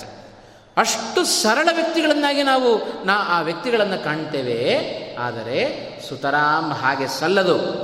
ನಾರದರನ್ನೇ ಒಮ್ಮೆ ತೆಗೆದುಕೊಂಡರೆ, ನಾರದರು ಯಾವ ಯಾವ ಪ್ರಸಂಗದಲ್ಲಿ ಬಂದಿದ್ದಾರೆಯೋ, ಆ ಎಲ್ಲ ಪ್ರಸಂಗಗಳಲ್ಲಿಯೂ ದೇವತೆಗಳಿಗೆ ಒಂದೊಂದು ಅನುಕೂಲವಾಗುವಂತಹ ಕೆಲಸವನ್ನು ಮಾಡಿದ್ದಾರೆ. ವಿನಃ ಅಂಥ ಕ್ಷೀಣವಾದ, ಕ್ಷುಲ್ಲಕವಾದ ಕೆಲಸಗಳನ್ನು ಮಾಡಿದವರು ನಾರದರಲ್ಲ. ಆ ಭಾವನೆಯನ್ನು ನಾರದರ ಬಗ್ಗೆಯೂ ನಾವು ತೆಗೆದುಹಾಕಬೇಕು. ಅದರಂತೆ ಸೌಮ್ಯ ಸ್ವಭಾವದ, ಸರಳ ಸ್ವಭಾವದ ವ್ಯಕ್ತಿಗಳನ್ನು ಕಂಡಾಗ ಯಾವ ಸರಳವಾಗಿ ನಮಗೆ ಧರ್ಮರಾಜನನ್ನು ನಾವು ತಂದು ಬಿಡುತ್ತೇವೋ ಅದನ್ನು ಕೂಡ ನಮ್ಮ ಜೀವನದಿಂದ ತೆಗೆದು ಹಾಕಬೇಕು ಅಂತ ಯಾಕೆಂದರೆ ಧರ್ಮರಾಜನ ಪಾತ್ರ ತುಂಬ ದೊಡ್ಡದು. ಆ ಒಂದು ಶಾಂತವಾದ, ಸರಳವಾದ ಸ್ವಭಾವಕ್ಕೇನೆ ಕೃಷ್ಣ ಪರಮಾತ್ಮ ಅವನಿಗೆ ಪರಮಾನುಗ್ರಹವನ್ನು ಮಾಡಿದವ ಅಂತಾದರೆ ಎಷ್ಟು ನಾವು ನಮ್ಮ ಜೀವನದಲ್ಲಿ ಅಳವಡಿಸಿಕೊಳ್ಳಬಹುದು? ಧರ್ಮರಾಜನನ್ನು ನಮ್ಮ ಜೀವನಕ್ಕೆ ಅತಿ ಹತ್ತಿರದಲ್ಲಿ ತೆಗೆದುಕೊಳ್ಳಿಕ್ಕೆ ಸಾಧ್ಯತೆ ಇದೆ. ಈ ಒಂದು ಅಂಶವನ್ನು ನಾವು ಗಮನಿಸಬೇಕಾಗುತ್ತೆ. ಆದ್ದರಿಂದ ಧರ್ಮ ಅದು ನಮ್ಮ ಜೀವನದ ಒಂದು ಅಂಗ ಆಗಬಾರ್ದು. ಧರ್ಮದ ಅಂಗ ನಮ್ಮ ಜೀವನ ಆಗಬೇಕು. ಎಷ್ಟು ವ್ಯತ್ಯಾಸ ಇದೆ ನೋಡಿ. ಇವತ್ತು ಜೀವನದಲ್ಲಿ ಒಂದು ಅಂಗ ನಮ್ಮ ಪಾಲಿಗೆ ಧರ್ಮಾಚರಣೆ. ನಮಗೂ ಧರ್ಮರಾಜನಿಗೂ ಹೋಲಿಕೆಯನ್ನು ಮಾಡಿಕೊಂಡರೆ ಇದೇ ವ್ಯತ್ಯಾಸ. ಧರ್ಮರಾಜನಿಗೆ ಧರ್ಮವೇ ಜೀವನದ ಅಂಗ. ನಮಗೆ ಜೀವನದಲ್ಲಿ ಧರ್ಮ ಒಂದು ಅಂಗ. ಎಷ್ಟು ವ್ಯತ್ಯಾಸ ಇದೆ. ಯಾಕೆಂದರೆ ನಮಗೆ ಜೀವನದಲ್ಲಿ ಬೇಕಾದಷ್ಟು ವಸ್ತುಗಳಿದ್ದಾವೆ, ಬೇಕಾದಷ್ಟು ವ್ಯಕ್ತಿಗಳಿದ್ದಾರೆ. ಆ ವ್ಯಕ್ತಿಗಳ ನಡುವೆ ಧರ್ಮವನ್ನು ನಾವು ಸೇರಿಸಿಕೊಂಡಿದ್ದೇವೆ. ಬೇಕಾದಷ್ಟು ವ್ಯಕ್ತಿಗಳ ಮೇಲೆ, ವಸ್ತುಗಳ ಮೇಲೆ ನಾವು ಪ್ರೀತಿಯನ್ನು ತೋರುತ್ತೇವೆ. ಅವುಗಳ ಮಧ್ಯದಲ್ಲಿ ಭಗವಂತನನ್ನು ಸೇರಿಸಿಕೊಂಡಿದ್ದೇವೆ. ಹಾಗಾಗಬಾರದು. ಶ್ರೀಮದ್ ಆಚಾರ್ಯರು ಭಕ್ತಿಯ ಲಕ್ಷಣವನ್ನು ಹೇಳುವಾಗ ಭಗವಂತನಲ್ಲಿ ತೋರುವ ಪ್ರೀತಿ ಸರ್ವತೋಧಿಕ ಅಂತ ಹೇಳಿದರು. ಎಲ್ಲಕ್ಕಿಂತಲೂ ಅಧಿಕವಾಗಿರಬೇಕು. ಅದು ಧರ್ಮರ ಭಗವಂತನಲ್ಲಿ ತೋರುವ ಪ್ರೀತಿ ಯಾವುದನ್ನು ಭಕ್ತಿ ಅಂತ ಕರೀತಾರೆ? ನಮಗಿಂತ ಉತ್ತಮರಲ್ಲಿ ತೋರುವ ಪ್ರೀತಿಯನ್ನು ಭಕ್ತಿ ಎನ್ನುವ ಶಬ್ದದಿಂದ ಕರೀತಾರೆ ನಮಗೆ ಸಮಾನರಲ್ಲಿ ತೋರುವ ಪ್ರೀತಿಯನ್ನು ಸ್ನೇಹ ಅಂತ ಕರೀತಾರೆ ನಮಗಿಂತ ಕೆಳಗಿನವರಲ್ಲಿ ತೋರುವ ಪ್ರೀತಿಯನ್ನು ವಾತ್ಸಲ್ಯ ಅನ್ನುವ ದೃಷ್ಟಿಯಿಂದ, ಹೆಸರಿನಿಂದ ಕರೀತಾರೆ ಹಾಗಾಗಿ ಸರ್ವೋತ್ತಮನಾದ ಭಗವಂತನಲ್ಲಿ ತೋರುವ ಪ್ರೀತಿ, ಎಲ್ಲಕ್ಕಿಂತ ಅಧಿಕವಾದ ಪ್ರೀತಿ, ಅದು ಭಗವಂತನಲ್ಲಿ ತೋರುವ ಪ್ರೀತಿ, ಅದು ಭಕ್ತಿ ಎನ್ನುವ ಹೆಸರಿನಿಂದ ಕರೆಸಿಕೊಳ್ಳುತ್ತೆ. ಹಾಗಾಗಿ ಭಕ್ತಿ ಎಲ್ಲರ ನಡುವೆ ಭಕ್ತಿ ಸೇರಿಕೊಳ್ಳುವ. ಎಲ್ಲದಕ್ಕಿಂತ ಅಧಿಕ ಅದು ಭಕ್ತಿ ಆಗಿರಬೇಕು. ಅದು ಉತ್ತಮವಾದ ಭಕ್ತಿಯ ಲಕ್ಷಣ. ಹಾಗೆ ಧರ್ಮರಾಜನನ್ನು ನಾವು ತೆಗೆದುಕೊಂಡಾಗ ಧರ್ಮರಾಜನ ಜೀವನವೇ ಒಂದು ಧರ್ಮ. ಇಡೀ ಧರ್ಮಕ್ಕೋಸ್ಕರವೇ ಅವ ಜೀವನವನ್ನು ನಡೆಸಿದವ. ನಾವು ಜೀವನಕ್ಕೋಸ್ಕರ ಧರ್ಮವನ್ನು ನಾವು ಅಳವಡಿಸಿಕೊಂಡಿದ್ದೇವೆ. ಇದೇ ದೊಡ್ಡ ದುರಂತದ ಜೀವನ ನಮ್ಮದು ಅಂತ ಹಾಗಾಗಿ ಧರ್ಮರಾಜನನ್ನು ಒಂದು ಪ್ರತ್ಯೇಕವಾಗಿ ಒಂದು ಪಾತ್ರವನ್ನು ತೆಗೆದುಕೊಂಡು ನೋಡುವಾಗ ನಾವು ಧರ್ಮರಾಜನಿಂದ ಕಲಿಬೇಕಾದ ಪಾಠ ಅಂತ ಹೇಳಿದರೆ ಉತ್ತಮವಾಗಿ ನಮಗೆ ಜೀವನದಲ್ಲಿ ಧರ್ಮ ಒಂದು ಅಂಗ ಆಗಬಾರದು ಧರ್ಮವೇ ಉತ್ತಮವಾದ ಅಂಗ ಆಗಬೇಕು ಅಂತ. ಯಾಕೆ ಅಂತ ಕೇಳಿದರೆ ಇದಕ್ಕೆ ಕಾರಣಗಳು ತುಂಬ ಇದೆ. ಧರ್ಮವೇ ನಮಗೆ ಜೀವನದ ಅಂಗ ಆಗಬೇಕು ಧರ್ಮಕ್ಕೋಸ್ಕರ ನಾವು ಬದುಕಬೇಕು. ನಮಗೋಸ್ಕರ, ಜೀವನಕ್ಕೋಸ್ಕರ ಧರ್ಮ ಆಗಬಾರ್ದು. ಇವತ್ತು ನಮ್ಮದೆಲ್ಲ ಹಾಗೆ. ಮನೆಯಲ್ಲಿ ಧರ್ಮಾಚರಣೆ ಒಂದು ರೀತಿ. ಜೀವನಕ್ಕೋಸ್ಕರ ಅಂತಾದರೆ ಮತ್ತೊಂದು ರೀತಿ. ಮನೆಯಲ್ಲಿ ಧರ್ಮಾಚರಣೆಯನ್ನು ಮಾಡುವಾಗ ಹತ್ತು ನಿಮಿಷ ಅಥವಾ ಹದಿನೈದು, ಹತ್ತು ಹತ್ತು, ಇಪ್ಪತ್ತು ನಿಮಿಷಗಳಲ್ಲಿ ನಮ್ಮ ಎಲ್ಲ ಸಂಧ್ಯಾ ವಂದನೆ ಪೂಜೆ, ಪುನಸ್ಕಾರ ಎಲ್ಲವೂ ಮುಗಿದು ಹೋಗುತ್ತೆ. ಮನೆಯಲ್ಲಿ ಆಚರಣೆ ಮಾಡುವ ಧರ್ಮ ಒಂದು ರೀತಿ. ಅದೇ ಹೊರಗಡೆ ಹೋಗಿದ್ದೆವು ಅಂತಾದರೆ ಹತ್ತಾರು ಜನರು ನಮ್ಮನ್ನು ನೋಡುತ್ತಾ ಇದ್ದಾರೆ. ನೋಡುವಾಗ ನಮ್ಮ ಧರ್ಮಾಚರಣೆ ಒಂದು ಗಂಟೆಯೂ ಆಗಬಹುದು, ಎರಡು ಗಂಟೆಯೂ ಆಗಬಹುದು. ಕಾರಣ ಏನಪ್ಪ ಅಂತ ಹೇಳಿದರೆ ಹತ್ತಾರು ಜನ ನೋಡ್ತಾ ಇದ್ದಾರಲ್ಲ, ನೋಡುವವರು ನನ್ನನ್ನು ಭೇಷ ಅನ್ನಬೇಕು, ನನ್ನನ್ನು ಹೊಗಳಬೇಕು, ಓ ಭಾಳ ಧರ್ಮ ಧಾರ್ಮಿಕ ಅಂತ ಇವ ಅನ್ನಬೇಕು, ಅಂದು ನನಗೆ ನಮಸ್ಕಾರ ಮಾಡಬೇಕು, ಈ ಭಾವನೆ. ಹಾಗಾದರೆ ನಮಗೆ ಜೀವನ ನಮಗೆ ಜೀ, ನಮ್ಮ ಜೀವನದಲ್ಲಿ ಧರ್ಮ ಯಾವ ಹಂತದಲ್ಲಿದೆ? ಯಾವ ದೃಷ್ಟಿಯಿಂದ ನಾವು ಧರ್ಮವನ್ನು ಕಾಣ್ತಾ ಇದ್ದೇವೆ? ನಮಗೋಸ್ಕರ ನಾವು ಧರ್ಮಾಚರಣೆಯನ್ನು ಮಾಡಿಕೊಳ್ಳಬೇಕೇ ವಿನಃ ಮತ್ತೊಬ್ಬರಿಗೋಸ್ಕರ ಧರ್ಮಾಚರಣೆ ಅಲ್ಲ. ಇದನ್ನು ನಾವು ಅರ್ಥೈಸಿಕೊಳ್ಳಬೇಕು. ಇದನ್ನು ನಮಗೆ ಅರ್ಥ ಮಾಡಿಸಿಕೊಡುವ ಪಾತ್ರ ಅದು ಧರ್ಮರಾಜನ ಪಾತ್ರ. ಯಾಕೆಂದರೆ ಅವ ತನ್ನ ಇಡೀ ಜೀವನದಲ್ಲಿ ಧರ್ಮವನ್ನೇ ಪ್ರಧಾನ ಅಂಗವನ್ನಾಗಿಟ್ಟುಕೊಂಡು ಬಂದ ವ್ಯಕ್ತಿ ಆದ್ದರಿಂದ ಎಂದೂ ಸುಳ್ಳನ್ನಾಡಿದವ ಅಲ್ಲ ಎಂದೂ ಪ್ರಾಮಾಣಿಕತೆಯನ್ನು ಬಿಟ್ಟು ನಡೆದವನಲ್ಲ, ಧರ್ಮವನ್ನು ಬಿಟ್ಟು ನಡೆದವನಲ್ಲ. ಇದು ಧರ್ಮರಾಜನ ಜೀವನದಲ್ಲಿ ನಾವು ಕಾಣಬೇಕಾಗಿರತಕ್ಕಂಥ ಪ್ರಧಾನವಾದ ಒಂದು ಅಂಶ. ಆದ್ದರಿಂದ ಸಮಗ್ರ ಜೀವನ ಅದು ಧರ್ಮಮಯವಾಗಬೇಕು. ಧರ್ಮಮಯವಾಗಬೇಕು ಅಂತ ಹೇಳಿದರೆ ಧರ್ಮರಾಜನಂತೆ ಎಂದೂ ಧರ್ಮವನ್ನು ಬಿಡದೆ ನಮ್ಮ ನಮ್ಮ ವರ್ಣಾಶ್ರಮಗಳಿಗೆ ಉಚಿತವಾದ ಕರ್ಮಗಳನ್ನು ಆಚರಣೆ ಏನು ಮಾಡೋದಿದೆಯಲ್ಲ, ಇದೇ ಉತ್ತಮವಾಗಿರತಕ್ಕಂತಹ ಧರ್ಮ. ಕ್ಷತ್ರಿಯನಾಗಿ ಒಬ್ಬ ಧರ್ಮರಾಜ ನಮಗೆ ಕಂಡರೂ ಎಷ್ಟು ಎಲ್ಲ ಧರ್ಮಗಳಲ್ಲಿಯೂ ಆಸ್ತೆ ಅವನಿಗಿತ್ತು, ಧರ್ಮಗಳ ಬಗ್ಗೆ ಅವನಿಗೆ ಕಾಳಜಿ ಇತ್ತು ಅನ್ನೋದನ್ನು ಬಹಳ ಸ್ಪಷ್ಟವಾಗಿ ನಾವು ಕಾಣಲಿಕ್ಕೆ ಸಾಧ್ಯತೆ ಉಂಟು. ಇಂಥ ಧರ್ಮರಾಜನ ಪಾತ್ರ ಚಿತ್ರಣವನ್ನು ನಾವು ತೆಗೆದುಕೊಳ್ಳುತ್ತಾ ಹೋದರೆ ಧರ್ಮರಾಜ ಅನೇಕ ರೀತಿಯಲ್ಲಿ ನಮ್ಮ ಮುಂದೆ ಕಾಣ್ತಾ ಇದ್ದಾನೆ ಮಹಾಭಾರತದ ಅತ್ಯಂತ ಸಾತ್ವಿಕ ಸ್ವರೂಪ ಯಾವುದಪ್ಪ ಅಂತ ಹೇಳಿದರೆ ಅದು ಧರ್ಮರಾಜನ ಪಾತ್ರ. ಎಷ್ಟು ಸರಳ, ಎಷ್ಟು ಸಾತ್ವಿಕ. ಅವನನ್ನು ನಾವು ಪ್ರಧಾನವಾಗಿ ಪ್ರಸಿದ್ಧವಾಗಿ ಧರ್ಮರಾಜನನ್ನು ನಾವು ಕಾಣೋದು ಧರ್ಮರಾಜ ಅಜಾತಶತ್ರು ಅಂತ ಕರೀತಾರೆ. ಅಂದರೆ ಏನು ಶತ್ರುಗಳೇ ಇಲ್ಲ ಅಂತ ಅರ್ಥ ಮೇಲ್ನೋಟದ ಅರ್ಥ. ಶತ್ರುಗಳೇ ಇಲ್ಲ ಅಂದರೆ ದುರ್ಯೋಧನಗಳು ಯಾರು? ಹಾಗಾದರೆ? ಹಾಗಾದರೆ ಅಜಾತ ಶತ್ರು ಅನ್ನುವ ಶಬ್ದದ ಅರ್ಥ ಏನು? ಅವ ಯಾರನ್ನು ಶತ್ರು, ಶತ್ರುತ್ವದಿಂದ ಕಂಡವನಲ್ಲ ಅಂತ ಅರ್ಥ ಎಲ್ಲರೂ ಅವನಿಗೆ ಬೇಕಾದವರೇ, ಧರ್ಮರಾಜನಿಗೆ ಬೇಕಾದವರೇ. ಅವನನ್ನು ಬೇರೆಯವರು ಶತ್ರುವಿನಂತೆ ಕಾಣಬಹುದು. ಆದರೆ ಅವ ಬೇರೆಯವರಿಗೆ ಶತ್ರುಗಳಾದರೂ ಅವನಿಗೆ ಯಾರೂ ಶತ್ರುಗಳಿರಲಿಲ್ಲ. ಆದ್ದರಿಂದ ಅವನನ್ನು ಅಜಾತಶತ್ರು ಅದಾ ಅಜಾತಶತ್ರು ಅಂತ ಕರೀತಾರೆ. ಇಂಥ ಒಂದು ಭಾವನೆ ನಮ್ಮ ಜೀವನದಲ್ಲಿ ನಾವು ಅಳವಡಿಸಿಕೊಳ್ಳಿಕ್ಕೆ ಅಂತ ಹೋದರೆ ಎಷ್ಟು ಕಷ್ಟವಾದೀತು. ಹೀಗೆ ಧರ್ಮರಾಜನಂತೆ ನಾವು ಇರಲಿಕ್ಕೆ ಸಾಧ್ಯವೋ? ಸುತರಾಮ್ ಸಾಧ್ಯ ಇಲ್ಲ. ಯಾಕೆಂದರೆ ನಮಗೆ ಜೀವನ ಬಹಳ ಕಠಿಣ ನಾವು ಜೀವನದಲ್ಲಿ ಧರ್ಮವನ್ನು ಒಂದು ಅಂಗವಾಗಿ ತೆಗೆದುಕೊಂಡಿದ್ದೇವೆ ವಿನಃ, ಧರ್ಮವೇ ನಮಗೆ ಜೀವನದ ಅಂಗ ಆಗಲಿಲ್ಲ. ಆದ್ದರಿಂದ ಇಂಥ ಭಾವನೆಗಳು ನಮಗೆ ಬರೋದಿಲ್ಲ. ಆದ್ದರಿಂದ ಅತ್ಯಂತ ಸಾತ್ವಿಕ ಪಾತ್ರಗಳಲ್ಲಿ ಯುಧಿಷ್ಠಿರ ಅದು ಅಗ್ರಗಣ್ಯನಾಗಿ ನಿಲ್ತಾನೆ. ಅವನಿಗೆ ಧರ್ಮರಾಜ ಅಂತಲೂ ಕರಿತೇವೆ, ಯುಧಿಷ್ಠಿರ ಅಂತಲೂ ಕರಿತೇವೆ. ಯಾಕೆಂದರೆ ಯುದ್ಧ ಮಾಡ್ತಾ ನಿಂತರೆ ಸುಮ್ಮನೆ ಹೆದರಿ ಶತ್ರುಗಳಿಗೆ ಹೆದರಿ ಓಡುಗು ಓಡಿ ಹೋಗುವ ಸ್ವಭಾವ ಅದು ಯುಧಿಷ್ಠಿರನದ್ದಲ್ಲ, ಧರ್ಮರಾಜನದ್ದಲ್ಲ. ಸ್ಥೈರ್ಯದಿಂದ, ಧೈರ್ಯದಿಂದ ನಿಲ್ಲುವ ವ್ಯಕ್ತಿ ಅವ ಧರ್ಮರಾಜ. ಆದ್ದರಿಂದ ಧರ್ಮರಾಜನನ್ನು ಯುಧಿಷ್ಠಿರ ಅಂತಲೂ ಕರೀತಾರೆ ಧರ್ಮರಾಜ ಅಂತಲೂ ಕರೀತಾರೆ. ಯಮಧರ್ಮನ ಪುತ್ರನಾಗಿ ಜನಿಸಿದ ವ್ಯಕ್ತಿ ಅವ. ಆದ್ದರಿಂದಲೂ ಅವನ ಧರ್ಮರಾಜ ಅಂತಲೂ ನಾ ಧರ್ಮರಾಜನ ಹೆಸರನ್ನು ನಾವು ಕಾಣಲಿಕ್ಕೆ ಸಾಧ್ಯತೆ ಇದೆ ಆದ್ದರಿಂದ ವೈಯಕ್ತಿಕವಾಗಿ ಯುಧಿಷ್ಠಿರನಂತೆ ಧ್ಯೇಯ ಮಾರ್ಗದಲ್ಲಿ ಅತ್ಯಂತ ಕಟುವಾಗಿ ನಡೆದುಕೊಂಡ ವ್ಯಕ್ತಿ ಅವ ಧರ್ಮರಾಜನನ್ನು ಬಿಟ್ಟರೆ ಇತಿಹಾಸದಲ್ಲಿ ನಮಗೆ ಮತ್ತೊಬ್ಬ ವ್ಯಕ್ತಿ ನಮಗೆ ಸಿಗೋದಿಲ್ಲ. ಅಷ್ಟು ಧರ್ಮದಲ್ಲಿ ಆಸಕ್ತಿ, ಅಷ್ಟೇ ಸರಳತೆ ಇವೆಲ್ಲವನ್ನು ಬೆಳೆಸಿಕೊಂಡು ಅಜಾತಶತ್ರು ಎಂಬುದಾಗಿ ಲೋಕದಲ್ಲಿ ಪ್ರಸಿದ್ಧಿಯನ್ನು ಪಡೆದ ವ್ಯಕ್ತಿ ಅವ ಧರ್ಮರಾಜ ಅಂತ ನೆನೆಸಿಕೊಂಡರೆ ನಾವು ಹೇಗಿರಬೇಕು ಜೀವನದಲ್ಲಿ ಅನ್ನುವ ಪಾಠವನ್ನು ಹೇಳಿಕೊಡುವ ವ್ಯಕ್ತಿ ಅದು ಒಬ್ಬ ವ್ಯಕ್ತಿ ಅಂತಾದರೆ ಅದು ಸಮಾಜದಲ್ಲಿ ಅದು ಧರ್ಮರಾಜ ಮಾತ್ರ. ಧರ್ಮರಾಜನ ಪಾತ್ರ ನಮಗೆ ಜೀವನದಲ್ಲಿ ಮತ್ತೂ ಒಂದು ಪಾಠ. ಇಡೀ ಅವನ ಪಾತ್ರವೇ ಒಂದು ಪಾಠ ನಮಗೆ. ಹಾಗಾದರೆ ನೋಡ್ರಿ, ಆ ವ್ಯಕ್ತಿಯಲ್ಲಿರುವ ಗುಣಗಳು ಎಷ್ಟು ದೊಡ್ಡದು ಎಂಬುದಾಗಿ ನಾವು ಪರಿಗಣಿಸಬೇಕು. ಇವತ್ತು ಧರ್ಮರಾಜನನ್ನು ಆದರ್ಶವಾಗಿ ನಾವು ತೆಗೆದುಕೊಳ್ಳಬೇಕು. ಆದರ್ಶವಾಗಿ ತೆಗೆದುಕೊಳ್ಳೋದಾದರೆ ಯಾವ ಗುಣವನ್ನು ನಾವು ತೆಗೆದುಕೊಳ್ಳಬೇಕು? ಇವತ್ತು ಅವನನ್ನು ರಾಜ ಅಂತ ಕರೀತಾರೆ. ನಿಜವಾಗಿ, ನಿಜವಾಗಲೂ ರಾಜನಾಗುವ ಎಲ್ಲ ಅರ್ಹತೆಗಳನ್ನು ಪಡೆದುಕೊಂಡ ವ್ಯಕ್ತಿ ಅವ ಧರ್ಮರಾಜ ಅಂತ. ಯಾಕೆಂದರೆ ರಾಜನಿಗಿರಬೇಕಾದ ಮೊದಲನೆಯ ಅರ್ಹತೆ ಕಾಮ, ಕ್ರೋಧ, ಲೋಭ. ಈ ಮೂರನ್ನು ಅವ ತ್ಯಾಗ ಮಾಡಬೇಕು. ಈ ಮೂರು ಯಾರಲ್ಲಿದೆಯೋ ಅವರು ಅಧಿಕಾರದ ಸ್ಥಾನದಲ್ಲಿ ಕೂಡಲಿಕ್ಕೆ ಯೋಗ್ಯರಲ್ಲ. ಅಂತ ಯಾಕೆಂದರೆ ಕಾಮ ಇದ್ದು ಬಿಟ್ಟರೆ ನಮ್ಮಲ್ಲಿ, ಅಥವಾ ಕ್ರೋಧ ಇದ್ದರೆ, ಲೋಭ ಇದ್ದರೆ ಪ್ರಜೆಗಳು ಸುಖವಾಗಿರೋದಿಲ್ಲ.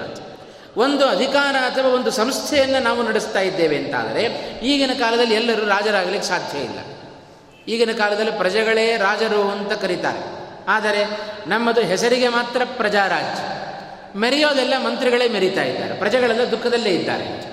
ಹೆಸರಿಗೆ ಮಾತ್ರ ಪ್ರಜಾರಾಜ್ ಆದರೆ ಹಿಂದಿನ ಕಾಲದಲ್ಲಿ ರಾಜರು ಅಂತ ಒಬ್ಬರಿದ್ದರಲ್ಲ, ಆ ರಾಜನಿಗಿರಬೇಕಾದ ಅರ್ಹತೆ ಪರಿಪೂರ್ಣವಾಗಿ ನಾವು ಯುಧಿಷ್ಠಿರನಲ್ಲಿ ಕಾಣ್ತಾ ಇದ್ದೇವೆ. ಪ್ರಧಾನವಾಗಿ ಕೃಷ್ಣ ಗೀತೆಯಲ್ಲಿ ಒಂದು ಮಾತು ಹೇಳಿದ, ತ್ರಿವಿಧಂ ನರಕಸ್ಯೇದಂ ದ್ವಾರಂ ನಾಶನಮಾತ್ಮನಃ. ಕಾಮ, ಕ್ರೋಧ, ತಥಾ, ಲೋಭ ತಸ್ಮಾದೇತತ್ರಯಂ ತ್ಯಜೇತ್. ಇದು ಗೀತೆಯಲ್ಲಿ ಹೇಳಿದ, ಕೃಷ್ಣ ಹೇಳಿದ, ಕೃಷ್ಣ ನುಡಿದ ಮಾತು, ಆ ಮೂರೂ ಗುಣಗಳು ಧರ್ಮರಾಜನಲ್ಲಿ ಯಥಾವತ್ತಾಗಿತ್ತು. ಹಾಗಾಗಿ ನಿಜವಾಗಲೂ ರಾಜನಾಗುವ ಪರಿಪೂರ್ಣವಾದ ಅರ್ಹತೆಯನ್ನು ಪಡೆದುಕೊಂಡ ವ್ಯಕ್ತಿ ಅವ ಧರ್ಮರಾಜ ಅಂತ ಹೇಳಿದರೆ ತಪ್ಪಾಗಲಿಕ್ಕಿಲ್ಲ ಅಂತ. ಈ ಮೂರನ್ನು ಬಿಡಬೇಕಂತ ರಾಜನಾದವ ಅಧಿಕಾರದ ಸ್ಥಾನದಲ್ಲಿ ಕುಳಿತವ ಅಂತ. ಕಾಮ, ಅದು ಒಳ್ಳೆಯದಲ್ಲ. ಕ್ರೋಧ, ಅದು ಒಳ್ಳೆಯದಲ್ಲ. ಜೊತೆಗೆ ಲೋಭ. ಏನು ಇದ್ದರೆ ತಪ್ಪೇನು ಅಂತ ನಮಗೆ ಪ್ರಶ್ನೆ ಬರಬಹುದು. ಇದೇ ಲೋಭಿಗಳಾದರೆ ಅಧಿಕಾರದಲ್ಲಿದ್ದವರು, ಒಬ್ಬ ರಾಜ, ಅವ ಲೋಭಿ ಅಂತಾದರೆ ಪ್ರಜೆಗಳು ಸುಖವಾಗಿರೋದಿಲ್ಲ. ಅವ ಹೇಳುತ್ತಾನೆ, ನಾನು ಸಂಪಾದನೆ ಮಾಡಿದ ಸಂಪತ್ತು ಎಲ್ಲವೂ ನನ್ನದೇ. ನಮ್ಮ ಪ್ರಜೆಗಳ ಸಂಪತ್ತು ಅದು ನನ್ನದೇ. ಯಾಕೆಂದರೆ ಲೋಭಿ. ಲೋಭ ಎಂಬ ಗುಣ ಅವನಲ್ಲಿ ಸಂಪೂರ್ಣವಾಗಿ ಆವರಿಸಿಕೊಂಡಿತ್ತು ಅಂತಾದರೆ ಅವ ಅಧಿಕಾರದ ಸ್ಥಾನದಲ್ಲಿ ಕೂಡಲಿಕ್ಕೆ ಯೋಗ್ಯನಾಗೋದಿಲ್ಲ. ಯಾಕೆಂದರೆ ಅವನ ಅಧೀನದಲ್ಲಿ ಒಳಪಟ್ಟವರು ಯಾರಿಗೂ ಶಾಂತಿ ಸಿಗೋದಿಲ್ಲ, ನೆಮ್ಮದಿ ಸಿಗೋದಿಲ್ಲ. ಆದ್ದರಿಂದ ಲೋಭ ಇರಬಾರದು. ಕ್ರೋಧ. ಕ್ರೋಧ ಅಂತೂ ಧರ್ಮರಾಜನಲ್ಲಿ ಪ್ರಾಯ. ಇಡೀ ಮಹಾಭಾರತದಲ್ಲಿ ಧರ್ಮರಾಜನ ಪಾತ್ರ ಹೇಗಿದೆ ಎಂದರೆ, ಕೆಲವೊಂದು ಪಾತ್ರಗಳು ಕೆಲವೊಂದು ಸಂದರ್ಭಗಳಲ್ಲಿ ಮಾತ್ರ ಬಂದು ಹೋಗ್ತವೆ. ಆದರೆ ಧರ್ಮರಾಜನ ಪಾತ್ರ ಇದೆಯಲ್ಲ? ಆಮೂಲಾಗ್ರವಾಗಿ ಮಹಾಭಾರತದ ಪ್ರಾರಂಭದಿಂದ ಹಿಡಿದು ಕೊನೆಯವರೆಗೆ ಧರ್ಮರಾಜನ ಪಾತ್ರ ತುಂಬ ವಿಶೇಷವಾದದ್ದು.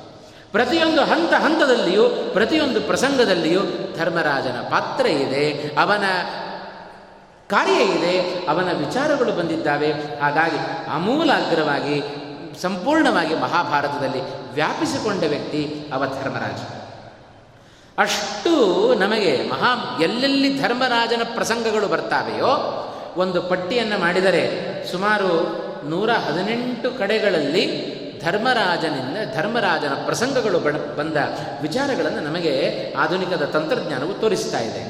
ಒಂದು ಪಟ್ಟಿ ಮಾಡಿಕೊಂಡು ಏನೇನು ಸಿಗಬಹುದು ನಮಗೆ? ಧರ್ಮರಾಜನ ಪಾತ್ರಗಳು ಮಹಾಭಾರತದಲ್ಲಿ ಆಗಬಹುದು, ಅಥವಾ ಬೇರೆ ಬೇರೆ ಭಾರತಗಳಲ್ಲಿ ಕುಮಾರವ್ಯಾಸ ಭಾರತ ಆಗಬಹುದು, ಪಂಪ ಭಾರತ ಆಗಬಹುದು, ಎಲ್ಲೆಲ್ಲಿ ಬರಲಿಕ್ಕೆ ಸಾಧ್ಯತೆ ಇದೆ?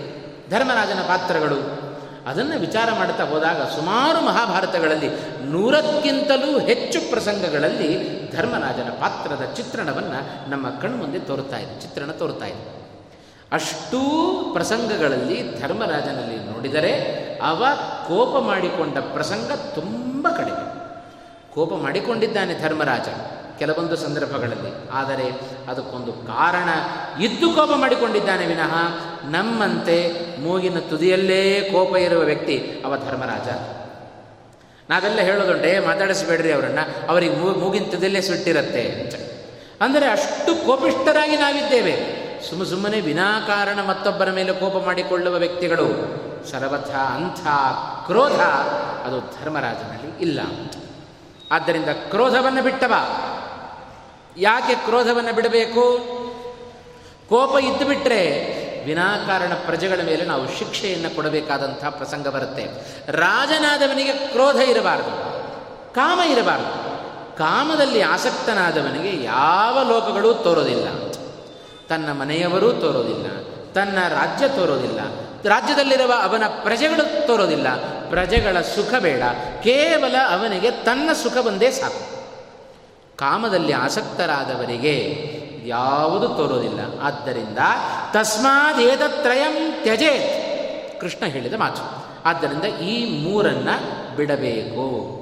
ಈ ಮೂರನ್ನೂ ಬಿಟ್ಟವ. ಅವ ಧರ್ಮರಾಜ ನಮಗೆ ಲೋಕದಲ್ಲೂ ಇಂಥ ಮಾತು ಕೆಲವೊಮ್ಮೆ ಕೇಳಬರುತ್ತೆ ಮೂರು ಬಿಟ್ಟವ, ಲೋಕಕ್ಕೆ ದೊಡ್ಡವ ಅಂತ. ಲೋಕದಲ್ಲಿ ಬಳಸುವ ಮೂರು ಯಾವುದು? ಅದೇ ಮಾನ ಮರ್ಯಾದೆ ಅಂತ. ಅದನ್ನು ಬಿಟ್ಟವ ಮೂರು ಮೂರು ಬಿಟ್ಟವ, ಲೋಕದಲ್ಲಿ ದೊಡ್ಡವ ಅಂತ ಲೋಕದಲ್ಲಿ ಗಾದೆ ಇದೆ. ಆದರೆ ಶಾಸ್ತ್ರದ ದೃಷ್ಟಿಯಿಂದ ನೋಡೋದಾದರೆ ಕೃಷ್ಣ ಹೇಳಿದ ಮೂರು ಅಂತಾದರೆ ಅದೇ ಕಾಮ, ಕ್ರೋಧ, ಲೋಕ. ಈ ಮೂರನ್ನು ತ್ಯಾಗ ಮಾಡಿದ ವ್ಯಕ್ತಿ ಅವ ಧರ್ಮರಾಜ ಅಂತ ತಿಳಿದರೆ ನಿಜವಾಗಲೂ ರಾಜನಾಗುವ ಅರ್ಹತೆ ಸಂಪೂರ್ಣವಾಗಿ ಧರ್ಮರಾಜನಲ್ಲಿದೆ. ಆದ್ದರಿಂದ ಧರ್ಮರಾಜ ರಾಜನಾಗುವ ಪರಿಪೂರ್ಣವಾದ ಅರ್ಹತೆಯನ್ನು ಪಡೆದವ, ಅವ ರಾಜನಾಗಿ ಕೃಷ್ಣನ ಅನುಗ್ರಹಕ್ಕೆ ಪಾತ್ರನಾದವ. ಈ ಮೂರನ್ನು ಬಿಟ್ಟಿದ್ದರಿಂದ ಎಲ್ಲ ಪ್ರಜೆಗಳಿಗೂ ಬೇಕಾದ ವ್ಯಕ್ತಿ ಅವನಾಗಿದ್ದ. ಹಾಗಾದರೆ ಧರ್ಮರಾಜನ ಪಾತ್ರದಿಂದ ನಾವೇನು ಪಾಠ ಕಲಿಲಿಕ್ಕೆ ಸಾಧ್ಯ ಜೀವನದಲ್ಲಿ? ನಾವು ಕಲಿಬೇಕಾದ ಅಂಶ ಎಷ್ಟೇ ನಮಗೂ ಹತ್ತಾರು ಜನ ಬರಬೇಕು. ಏಕಾಂಗಿಯಾಗಿ ಬದುಕು ಅದು ಬದುಕೇ ಅಲ್ಲ ಅಂತ ಮಹಾಭಾರತದಲ್ಲಿಯೇ ಒಂದು ವಿದುರ ನೀತಿಯಲ್ಲಿ ವ್ಯಾಸರದನ್ನು ಉಲ್ಲೇಖ ಮಾಡಿದ್ದುಂಟು. ಹಾಗಾಗಿ ನಾವು ಲೋಕದಲ್ಲಿ ಬದುಕ್ತಾ ಇದ್ದೇವೆ ಅಂತ ಹೇಳಿದರೆ ನಮಗೊಬ್ಬ ಸ್ನೇಹಿತ ಅಂತ ಇರಬೇಕಂತ. ಬಂಧುಗಳು ಅಂತ ಇರಬೇಕು. ಯಾರಾದರೂ ಹೇಳಲಿಕ್ಕೆ ಕೇಳಲಿಕ್ಕೆ ನಾಲ್ಕು ಜನ ವ್ಯಕ್ತಿಗಳಿರಬೇಕು. ಇಲ್ಲದೆ ಹೋದರೆ ಅದು ಬದುಕು ಬದುಕೇ ಅಲ್ಲ ಅಂತ ಹೇಳ್ತಾರೆ. ಹಾಗೆ ನಮಗೆ ನಾಲ್ಕು ಜನ ಬಂದು ಮಾತನಾಡಿಸಬೇಕು ಅಂತಾದರೆ ಏನು ಬೇಕು ಪ್ರಮುಖವಾಗಿ? ಶಾಂತ ಸ್ವಭಾವ ಇರಬೇಕು. ಯಾರಾದರೂ ಬಂದರೆ ಸಾಕು, ನಾವು ಸಿಡಿ ಸಿಡಿ ಅಂತ ಹಾಯ್ದರೆ ಬೇಡಪ್ಪ ಅಂತ ಹೇಳಿ ವ್ಯಕ್ತಿಯನ್ನು ಬಿಟ್ಟು ಎಲ್ಲೋ ದೂರವೇ ಓಡಿ ಹೋಗ್ತಾರೆ. ಯಾರು ನಮ್ಮ ಬಳಿಯಲ್ಲಿ ಸುಳಿಯೋದಿಲ್ಲ. ನಾಲ್ಕಾರು ಜನ ಬರಬೇಕು, ನಾವು ಹೇಳಿದ ಮಾತುಗಳನ್ನು ಅವರು ಕೇಳಬೇಕು, ಅವರು ಹೇಳಿದ್ದನ್ನು ನಾವು ಕೇಳಬೇಕು. ಪರಸ್ಪರ ಕ್ಷೇಮಗಳನ್ನು, ಪರಸ್ಪರ ವಿಚಾರಗಳನ್ನು ವಿನಿಮಯ ಮಾಡಿಕೊಳ್ಳಬೇಕಾದರೆ ನಮ್ಮಲ್ಲಿರಬೇಕಾದ ಗುಣ ಅದು ಶಾಂತ ಸ್ವಭಾವ. ಆ ಶಾಂತತೆ ಧರ್ಮರಾಜನಲ್ಲಿ ನಾವು ತುಂಬ ಕಾಣ್ತಾ ಇದ್ದೇವೆ. ಆ ಧರ್ಮರಾಜನಲ್ಲಿರುವ ಈ ಮೂರು ಗುಣಗಳನ್ನು ಕಾಮ ಬಿಡಬೇಕು. ಇರಬೇಕು. ಬಿಡಬೇಕು ಅಂದರೆ ಪೂರ್ತಿ ಬಿಟ್ಟೇ ಬಿಡಬೇಕು ಅಂತ ಅರ್ಥ ಅಲ್ಲ ಅದಕ್ಕೆ. ಎಷ್ಟು ಬೇಕೋ ಧರ್ಮಕ್ಕೆ ಪ್ರತಿಕೂಲವಾಗದಂತೆ ಅರ್ಥ ಇರಬೇಕು. ಧರ್ಮ ಮತ್ತು ಮೋಕ್ಷಗಳಿಗೆ ಪ್ರತಿಕೂಲವಾಗದಂತೆ ಕಾಮ ಇರಬೇಕು. ಕಾಮ ಬೇಕು, ಧರ್ಮ, ಅರ್ಥವೂ ಬೇಕು. ಆ ಅರ್ಥ ಮತ್ತು ಕಾಮ ಇವೆರಡನ್ನು ನೋಡ್ರಿ, ಧರ್ಮ ಮತ್ತು ಮೋಕ್ಷದ ನಡುವೆ ಸೇರಿಸಿಬಿಟ್ರು. ಪುರುಷಾರ್ಥಗಳು ನಾಲ್ಕು ಅಂತ ಕೇಳ್ತೇವೆ. ಧರ್ಮ, ಅರ್ಥ, ಕಾಮ, ಮೋಕ್ಷ ಅಂತ. ಧರ್ಮ, ಮೋಕ್ಷ ಇವೆರಡರ ನಡುವೆ ಅರ್ಥ ಕಾಮಗಳನ್ನು ಸೇರಿಸಿದ್ದರ ಅರ್ಥ ಏನಪ್ಪ ಅಂತ ಹೇಳಿದರೆ, ನಾವು ಸಂಪತ್ತನ್ನು ಸಂಪಾದನೆ ಮಾಡಿದರೆ, ಕಾಮವನ್ನು ಬಯಸಿದರೆ, ಆ ಅರ್ಥ ಮತ್ತು ಕಾಮ, ಧರ್ಮ, ಮೋಕ್ಷ ಇವುಗಳಿಗೆ ಪ್ರತಿಬಂಧಕವಾಗದಂತೆ, ಪ್ರತಿಕೂಲವಾಗದಂತೆ ಅನುಕೂಲವಾಗಿರಬೇಕು ಅನ್ನೋದನ್ನು ಅದು ನಮಗೆ ತಿಳಿಸಿಕೊಡ್ತಾ ಇದೆ. ಅದರಂತೆ ತನ್ನ ಜೀವನದಲ್ಲಿ ಕಾಮ, ಅರ್ಥ ಇವುಗಳನ್ನೆಲ್ಲ ಸಂಪಾದನೆ ಮಾಡಿದವ ಧರ್ಮರಾಜ ಅಂತ. ಹಾಗಾದರೆ ಧರ್ಮರಾಜನನ್ನು ನಾವು ಒಂದು ವ್ಯಕ್ತಿಯನ್ನಾಗಿ ನೋಡೋದಲ್ಲ, ಅನೇಕ ಗುಣಗಳ ಸಾಂಕರ್ಯ ಅದು ಧರ್ಮರಾಜನಲ್ಲಿದೆ ಅಂತ ತೆಗೆದುಕೊಂಡಾಗ ನಿಜವಾಗಲೂ ಧರ್ಮರಾಜನ ಇಡೀ ಲೋಕವನ್ನು ಬಿಟ್ಟು ಅನೇಕ ಮಹಾಭಾರತದ ಪ್ರಸಂಗಗಳನ್ನು ನಾವು ಕೇಳಿದ್ದೇವೆ. ಆ ಪ್ರಸಂಗಗಳಲ್ಲಿ ಇಂಥ ಒಬ್ಬ ವ್ಯಕ್ತಿಯನ್ನು ಚಿತ್ರಣ ಮಾಡಿಕೊಂಡರೆ ನಮ್ಮ ಮನಸ್ಸು ಅಲ್ಲಿಗೆ ಹೋಗಿಬಿಡಬೇಕು. ಅಷ್ಟರ ಮಟ್ಟಿಗೆ ಮಹಾಭಾರತದಲ್ಲಿ ಧರ್ಮರಾಜನನ್ನ ವ್ಯಾಸರು ಚಿತ್ರಣ ಮಾಡಿದ್ದಾರೆ. ಈ ಒಂದು ಗುಣ ಅದು ಅನುಕರಣೀಯವಾದ ಗುಣ, ಆದರ್ಶವಾದ ಗುಣ, ಇದನ್ನು ನಮ್ಮ ಜೀವನದಲ್ಲಿ ಅಳವಡಿಸಿಕೊಳ್ಳಬೇಕು. ಈ ಮೂರನ್ನ ಬಿಟ್ಟಿದ್ದಕ್ಕೇನೆ ಧರ್ಮರಾಜ ಕೃಷ್ಣನ ಪರಮಾನುಗ್ರಹಕ್ಕೆ ಅವ ಪಾತ್ರನಾದ ಅಂತ. ನಮ್ಮ ಧ್ಯೇಯ ಏನು? ನಮ್ಮ ಗುರಿ ಏನು? ಇಷ್ಟ ಪ್ರತಿನಿತ್ಯ ಬರ್ತೇವೆ. ಇಲ್ಲಿಗೆ ಬಂದು ಪುರಾಣ ಪುಣ್ಯ ಕಥೆಗಳನ್ನು ಕೇಳುತ್ತೇವೆ. ಆಸ್ತಿಕರಾಗಿದ್ದೇವೆ ಭಗವಂತನಲ್ಲಿ, ವಾಯುದೇವರಲ್ಲಿ ಶ್ರದ್ಧೆ ಉಳ್ಳವರಾಗಿದ್ದೇವೆ ಪ್ರತಿನಿತ್ಯ ನಮ್ಮ ಧರ್ಮದ ಪ್ರವೃತ್ತಿ ಯಾತಕ್ಕೋಸ್ಕರ? ಆ ಕೃಷ್ಣನ ಅನುಗ್ರಹಕ್ಕೋಸ್ಕರವೇ. ಹಾಗಾದರೆ ಆ ಭಗವಂತನ ಅನುಗ್ರಹ ನಮಗೆ ಬೇಕು ಅಂತಾದರೆ ಇಂಥ ವ್ಯಕ್ತಿಗಳ ಚಿತ್ರಣವನ್ನು ನಮ್ಮ ಎದುರಿಗೆ ತಂದುಕೊಂಡರೆ ನಮಗೆ ಭಗವದ ಅನುಗ್ರಹ ಬಹಳ ಸರಳ ಅಂತ. ಪ್ರಾರಂಭದಲ್ಲಿ ಒಂದು ಮಾತು ಬಂತಲ್ಲ ಧರ್ಮರಾಜನನ್ನು ಆದರ್ಶವಾಗಿ ತೆಗೆದುಕೊಳ್ಳಬೇಕು ಅಂತ ಹೇಳಿದೆ. ಆದರ್ಶವಾಗಿ ತೆಗೆದುಕೊಂಡರೆ ಅವ ಅನುಭವಿಸಿದಂತೆ ಕಷ್ಟವನ್ನೇ ನಾವು ಅನುಭವಿಸಬೇಕಾಗುತ್ತಲ್ಲ ಅಂತ ಭಾವನೆ ಬರಬಹುದು. ಆದರೆ ಧರ್ಮರಾಜನಲ್ಲಿ ಎರಡನ್ನೂ ನಾವು ಕಾಣ್ತೇವೆ. ಧರ್ಮರಾಜನಲ್ಲಿ ನಮ್ಮಂತೆ ಧರ್ಮರಾಜನಿಗೂ ಎರಡು ಮುಖ ಇದೆ. ಒಂದು ಮುಖದ ಪರಿಚಯವನ್ನು ಇವತ್ತು ಮಾಡಿಕೊಳ್ಳುತ್ತಾ ಇದ್ದೇವೆ. ಮತ್ತೊಂದು ಮುಖದ ಪರಿಚಯವನ್ನು ನಾಳೆ ದಿವಸ ನಾನು ಮಾಡಿಸ್ತೇನೆ. ಮತ್ತೊಂದು ಮುಖವೂ ಇದೆ. ಧರ್ಮರಾಜನ ಸೋಲಿನ ಮುಖ. ಸೋಲುವುದಕ್ಕೆ ಕಾರಣ ಏನು? ಜಯದ ಮುಖ ಬಂದಾದರೆ ಸೋಲಿನ ಮುಖ ಮತ್ತೊಂದಿದೆ, ಧರ್ಮರಾಜನದ್ದು. ಅವ ಸೋಲಿಕ್ಕೆ ಕಾರಣ ಏನು? ಅವನ ವಿರು, ಅವನಲ್ಲಿರುವ ವೀಕ್ ಪಾಯಿಂಟ್ ಅಂತ ಹೇಳ್ತಾರೆ. ಕೆಲವೊಂದು ಅವನಲ್ಲಿ ಲಕ್ಷಣಗಳು ವಿಲಕ್ಷಣವಾಗಿದ್ದಾವೆ. ಆ ವಿಲಕ್ಷಣಗಳು ಅವನಲ್ಲಿ ತೋರಲಿಕ್ಕೆ ಕಾರಣ ಏನು? ಇದು ಒಂದು ಮುಖ, ಧರ್ಮರಾಜನದ್ದು. ಅವನು ಕೆಲವೊಂದು ತೆಗೆದುಕೊಂಡ ನಿರ್ಣಯಗಳ ಹಿನ್ನೆಲೆಯಲ್ಲಿ ಅವನ ದೌರ್ಬಲ್ಯ ಏನು? ಇದು ಮೇಲ್ನೋಟಕ್ಕೆ ಧರ್ಮರಾಜನದ್ದು ದೌರ್ಬಲ್ಯ ಅಂತ ತೋರಬಹುದು. ಆದರೆ ಆ ದೌರ್ಬಲ್ಯದ ಹಿನ್ನೆಲೆಯಲ್ಲಿಯೂ, ಆ ಒಂದು ನಿರ್ಣಯದ ಹಿನ್ನೆಲೆಯಲ್ಲಿ ಅವನ ಗುಣವನ್ನು ಕಾಣ್ತಾ ಹೋಗೋದಿದೆಯಲ್ಲ? ಇದು ಪ್ರಮುಖ ಅಂತ ಇದೇ ಇವತ್ತು ಲೋಕದಲ್ಲಿ ಏನು ಮಾಡ್ತಾ ಇದ್ದಾರೆ? ಮಹಾಭಾರತವನ್ನು, ರಾಮಾಯಣವನ್ನು, ಅಥವಾ ಬೇರೆ ಬೇರೆ ಪುರಾಣಗಳಲ್ಲಿ ಬರುವ ಪ್ರಸಂಗಗಳನ್ನು ತಮ್ಮ ತಮ್ಮ ಬುದ್ಧಿಮಟ್ಟಕ್ಕನುಗುಣವಾಗಿ ತೋರಿಸಿಬಿಡ್ತಾರೆ. ಇವತ್ತೆಲ್ಲ ದೂರದರ್ಶನದಲ್ಲಿಯೂ ಬೇಕಾದಷ್ಟು ರಾಮಾಯಣ ಬಂತು, ಮಹಾಭಾರತ ಬಂತು. ಅಥವಾ ಬೇರೆ ಬೇರೆ ನಾಟಕಗಳನ್ನು ಪ್ರದರ್ಶನ ಮಾಡುವಾಗ, ಯಕ್ಷಗಾನ ಮೊದಲಾದವುಗಳನ್ನು ಮಾಡುವಾಗ ಪ್ರಸಂಗಕ್ಕನುಗುಣವಾಗಿ ಜನಗಳನ್ನು ರಂಜಿಸಬೇಕು ಅಂತ ಬೇಕಾದಷ್ಟು ಬೇರೆ ಬೇರೆ ತಮ್ಮ ತಲೆಗೆ ತೋಚಿದ ವಿಚಾರಗಳನ್ನೆಲ್ಲ ತುಂಬಿಬಿಡುತ್ತಾರೆ ಒಬ್ಬ ಅದಕ್ಕೆ ಉದಾಹರಣೆ ಒಂದು ಹೇಳಿ ನೋಡೋದಾದರೆ ಒಬ್ಬ ಕಾದಂಬರಿಕಾರ ಬರೀತಾನೆ ಪಾಂಡವರು ವನವಾಸಕ್ಕೆ ಹೋದಾಗ ಜೀವನ ಮಾಡಬೇಕಾಗಿತ್ತು. ಆ ಜೀವನ ಮಾಡಬೇಕು ಅಂತ ಹೇಳಿ ಬದರಿಕಾಶ್ರಮದಲ್ಲಿ ಅವರೆಲ್ಲ ಬಟ್ಟೆ, ಈ ಕಂಬಳಿ, ನಾನಾ ವಿಧವಾದ ವಸ್ತ್ರಗಳನ್ನು ಮಾರಿಕೊಂಡು ಜೀವನವನ್ನು ನಡೆಸ್ತಾ ಇದ್ದರು ಅಂತ ಬರೀತಾರೆ. ಎಷ್ಟು ಅಸಂಗತ ನೋಡ್ರಿ ಇದು. ಪಾಂಡವರೇನು ಸಾಧಾರಣರೋ, ಪ್ರತಿಯೊಬ್ಬರು ಒಬ್ಬೊಬ್ಬ ದೇವತೆಗಳೇ ದೇವತೆಗಳೇ ಆ ರೂಪದಲ್ಲಿ ಬಂದು ನಿಂತುಕೊಂಡಿದ್ದಾರೆ. ಅಂತ ಪಾಂಡವರು ಲೋಕಕ್ಕೆ ಇಳಿದು ಬಂದದ್ದು ಹೊಟ್ಟೆ ತುಂಬಿಸಿಕೊಳ್ಳಬೇಕು ಅಂತ ಲೋಕಕ್ಕೆ ಬಂದದ್ದಲ್ಲ ಅವರು.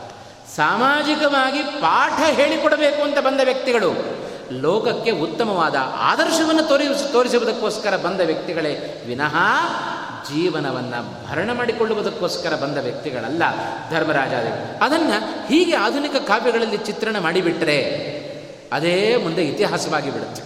ಹಾಗಾಗಿ ನಿಜವಾದ ತಥ್ಯ ಏನು ಅಂತ ತಿಳಿಬೇಕಾದರೆ ಶ್ರೀಮದ್ ಆಚಾರ್ಯರ ತಾತ್ಪರ್ಯವನ್ನು ಎದುರಿಗಿಟ್ಟುಕೊಂಡೇ ರಾಮಾಯಣ, ಭಾರತ, ಭಾಗವತಾದಿ ಪುರಾಣಗಳನ್ನು ನಾವು ನೋಡಬೇಕೇ ವಿನಃ.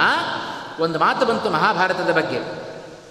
ಮಹಾಭಾರತದ ವೈಶಿಷ್ಟ್ಯ, ಎಲ್ಲ ಪುರ, ವೇದಂ ಸಂಪ, ಎಲ್ಲ ಪುರಾಣ ಇತಿಹಾಸಗಳನ್ನು ನಾವು ನೋಡಬೇಕು ಅಂತಾದರೆ, ವೇದಗಳಿಗೆ ಅರ್ಥವನ್ನು ನಿರ್ಣಯ ಮಾಡಬೇಕು ಅಂತಾದರೆ, ಇಂಥ ಇತಿಹಾಸ ಪುರಾಣಗಳ ಮೂಲಕವಾಗಿ ಇದೇ ಮಹಾಭಾರತವನ್ನು ಭಾರತ ಪಂಚಮೋ ವೇದಾನಾಂ ವೇದ ಅಂತ ಹೇಳಿದರು ಶಾಸ್ತ್ರದಲ್ಲಿ. ಮಹಾಭಾರತ ಐದನೆಯ ವೇದಕ್ಕೆ ಸಮಾನ. ಹಾಗಾಗಿ ನಿಜವಾದ ವ್ಯಾಸರ ಅಭಿಪ್ರಾಯ ಏನು? ವ್ಯಾಸರು ಯಾವ ಯಾವ ಮಾತುಗಳನ್ನು ಹೇಳಿದ್ದಾರೆ? ಅದನ್ನು ತಿಳಿದುಕೊಳ್ಳಬೇಕೇ ವಿನಃ ಆಧುನಿಕ ಕಾವ್ಯಗಳಲ್ಲಿ ತೋರಿಸಿದಂತೆ ನಾವು ಪಾತ್ರಗಳನ್ನು, ಚಿತ್ರಣವನ್ನು ನಾವು ನೋಡ್ತಾ ಹೋಗಬಾರದು. ಇದು ಬಹಳ ಪ್ರಮುಖವಾದ ಒಂದು ಅಂಶವನ್ನು ನಾವು ಇವತ್ತಿನ ದಿವಸ ಕಂಡುಕೊಳ್ಳಬೇಕಾದ್ದು. ಹಾಗಾಗಿ ಧರ್ಮರಾಜ. ಅವ ರಾಜನಾಗಲಿಕ್ಕೆ ಅರ್ಹನಾದ ವ್ಯಕ್ತಿ. ಇದು ಧರ್ಮರಾಜನಿಂದ ನಾವು ಇವತ್ತು ಕಲಿಬೇಕಾದ ಒಂದು ಅಂಶ ಎಂಬುದಾಗಿ ತಿಳಿತಾ, ಜೊತೆಗೆ ಮತ್ತೊಂದು ಧರ್ಮರಾಜನಲ್ಲಿ ಕಂಡ ಗುಣ, ಇಂದ್ರಿಯಗಳ ಜಯ. ಅದೇ ಕಾಮಕ್ಕೆ ಬಹಳ ಮುಖ್ಯ. ಕಾಮವನ್ನು ಗೆಲ್ಲೋದು ಅಂದರೆ ಏನರ್ಥ? ನಮ್ಮ ಇಂದ್ರಿಯಗಳನ್ನು ಜಯಿಸೋದು ಅಂತ ಅರ್ಥ ಎಲ್ಲ ಇಂದ್ರಿಯಗಳು ನಾವು ಹೇಳಿದಂತೆ ಕೇಳಿದರೆ ನಾವು ಕಾಮವನ್ನು ಗೆದ್ದಂತೆ. ಒಬ್ಬ ರಾಜನಾಗಬೇಕಾದರೆ ಕ್ರೋಧ ಇರಬಾರದು, ಕಾಮ ಇರಬಾರದು, ಜೊತೆಗೆ ಅವನಲ್ಲಿ ಯಾವುದೇ ವಿಧ ಲೋಭವೂ ಇರಬಾರದು. ಈ ಮೂರನ್ನು ಬಿಟ್ಟವನಾದ್ದರಿಂದ ಭಗವಂತನ ಅನುಗ್ರಹಕ್ಕೆ ಅವ ಪರಿಪೂರ್ಣನಾಗಿ ಪಾತ್ರನಾಗಿದ್ದಾನೆ ಎಂಬುದಾಗಿ ನಾವು ತಿಳಿದರೆ ಒಬ್ಬ ರಾಜ ಅಂತಾಗಲಿಕ್ಕೆ ಪರಿಪೂರ್ಣವಾದ ಅರ್ಹತೆಯನ್ನು ಪಡೆದುಕೊಂಡವ ಅವ ಧರ್ಮರಾಜ ಎಂಬುದಾಗಿ ನಾವು ಅರ್ಥೈಸಿಕೊಳ್ಳಬೇಕು. ಆದರೆ ವಿಶೇಷ ನೋಡ್ರಿ, ಧರ್ಮರಾಜ ಅವ ರಾಜನಾಗಲಿಕ್ಕೆ ತುಂಬ ವರ್ಷ ತೆಗೆದುಕೊಳ್ತು. ಸುಮಾರು ಅರವತ್ತೆಂಟು ವರ್ಷಗಳ ನಂತರ ಅವ ರಾಜನಾದವ. ಕ್ರಿಸ್ತಪೂರ್ವ ಒಂದು ಲೆಕ್ಕವನ್ನು ಕೊಡುತ್ತಾರೆ. ಕ್ರಿಸ್ತಪೂರ್ವ ಸುಮಾರು ಮೂರು ಸಾವಿರದ ನೂರ ಹದಿನಾಲ್ಕನೇ ಇಸವಿಯಲ್ಲಿ ಧರ್ಮರಾಜನ ಜನನ. ಅವ ಹುಟ್ಟಿ ಎಷ್ಟೋ ವರ್ಷಗಳಾದ ನಂತರ ಅವ ರಾಜನಾದದ್ದು. ರಾಜನಾಗುವ ಅರ್ಹತೆಯನ್ನು ಪಡೆದರೂ ಅವ ರಾಜನಾಗಲಿಕ್ಕೆ ತುಂಬ ಸಮಯ ತೆಗೆದುಕೊಳ್ತು. ಯಾಕೆಂದರೆ ಅದು ದ್ವಾಪರ ಯುಗ. ದ್ವೌ ಪರೌ ಯಸ್ಮಿನ್ ಸಹ ದ್ವಾಪರ ಅಂತ ಕರೀತಾರೆ. ದ್ವಾಪರ ಯುಗದಲ್ಲಿ ಎರಡಿದೆ. ಎರಡಂದ್ರೆ ಏನು ಅದೇ ಸಂಶಯ ಅಂತ. ಇದೋ ಅದೋ ಅಂತ ನಮಗೆ ಸಂಶಯ. ಧರ್ಮವನ್ನು ಆಚರಣೆ ಮಾಡಬೇಕೋ, ಅಧರ್ಮವನ್ನು ಆಚರಣೆ ಮಾಡಬೇಕು. ಪುಣ್ಯ ಸಂಪಾದನೆ ಮಾಡಬೇಕೋ, ಪಾಪ ಸಂಪಾದನೆ ಮಾಡಬೇಕು. ಇಂಥ ದ್ವಂದ್ವಗಳಿಗೆ ಎಡೆಯನ್ನು ಮಾಡಿಕೊಡ್ತಕ್ಕಂಥ ಯುಗ, ಅದೇ ದ್ವಾಪರ ಯುಗ ಅಂತ. ಹಾಗಾಗಿ ಧರ್ಮರಾಜ ತಾನು ರಾಜನಾಗುವ ಅರ್ಹತೆಯನ್ನು ಪಡೆದರೂ ರಾಜನಾದದ್ದು ತುಂಬ ವರ್ಷಗಳ ನಂತರ ಅವ ರಾಜನಾದ. ರಾಜನಾಗಿ ಪಟ್ಟಾಭಿಷಿಕ್ತನಾದ ನಂತರ ಮೂವತ್ತಾರು ವರ್ಷಗಳ ಕಾಲ ಧರ್ಮರಾಜ ತಾನು ರಾಜ್ಯಭಾರವನ್ನು ಮಾಡಿದ ಅಂಶವನ್ನು ಮಹಾಭಾರತ. ಅದು ಉಲ್ಲೇಖ ಮಾಡುತ್ತಾ ಇದೆ. ಇಂಥ ಶ್ರೇಷ್ಠವಾದ, ಸಂಕೀರ್ಣವಾದ ವ್ಯಕ್ತಿತ್ವ ಅದು ಧರ್ಮರಾಜನ ವ್ಯಕ್ತಿತ್ವ. ಒಂದು ಮಾತು ಬರುತ್ತೆ ನಮಗೆ. ಧರ್ಮರಾಜನ ಬಗ್ಗೆ ಯಾಕೆ ತಿಳಿದುಕೊಳ್ಳಬೇಕು? ಪ್ರಶ್ನೆ ಬಂದರೆ ಅದಕ್ಕೆ ಒಂದು ಮಾತು. ಧರ್ಮೋ ವಿವರ್ಧತಿ ಯುಧಿಷ್ಠಿರ ಕೀರ್ತನೇನ ಅಂತ. ಯುಧಿಷ್ಠಿರನ ಕೀರ್ತನೆಯನ್ನು ಮಾಡಿದರೆ, ಕೀರ್ತನೆ ಮಾಡೋದು ಅಂದರೆ ಏನರ್ಥ? ಈಗ ನಾವು ಮಾಡ್ತಾ ಇದ್ದೇವಲ್ಲ, ಅದೇ ಕೀರ್ತನೆ. ಅವನ ಗುಣಗಳ ಚಿಂತನೆ, ಅವನ ವ್ಯಕ್ತಿತ್ವದ ಅರಿವು, ಇದು ನಮಗೇನು ಮಾಡಿಕೊಡುತ್ತೆ?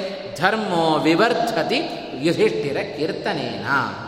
ನಮ್ಮಲ್ಲಿ ಧರ್ಮ ಅಭಿವೃದ್ಧಿಯಾಗಬೇಕು ಅಂತಾದರೆ ಯುಧಿಷ್ಠಿರನ ಕೀರ್ತನೆ ಅದು ಬಹಳ ಮುಖ್ಯ. ಕೀರ್ತನ ಶಬ್ದಕ್ಕೆ ಅವನ ಬಗ್ಗೆ ತಿಳಿದುಕೊಳ್ಳುವಿಕೆ ಅಂತ ಅರ್ಥ. ಈ ಒಂದು ಅವನ ಬಗ್ಗೆ ಅರಿವನ್ನು ನಾವು ಪಡೆದುಕೊಂಡರೆ ನಮ್ಮಲ್ಲಿ ಧರ್ಮದ ಜಾಗೃತಿ ಉಂಟಾಗುತ್ತೆ.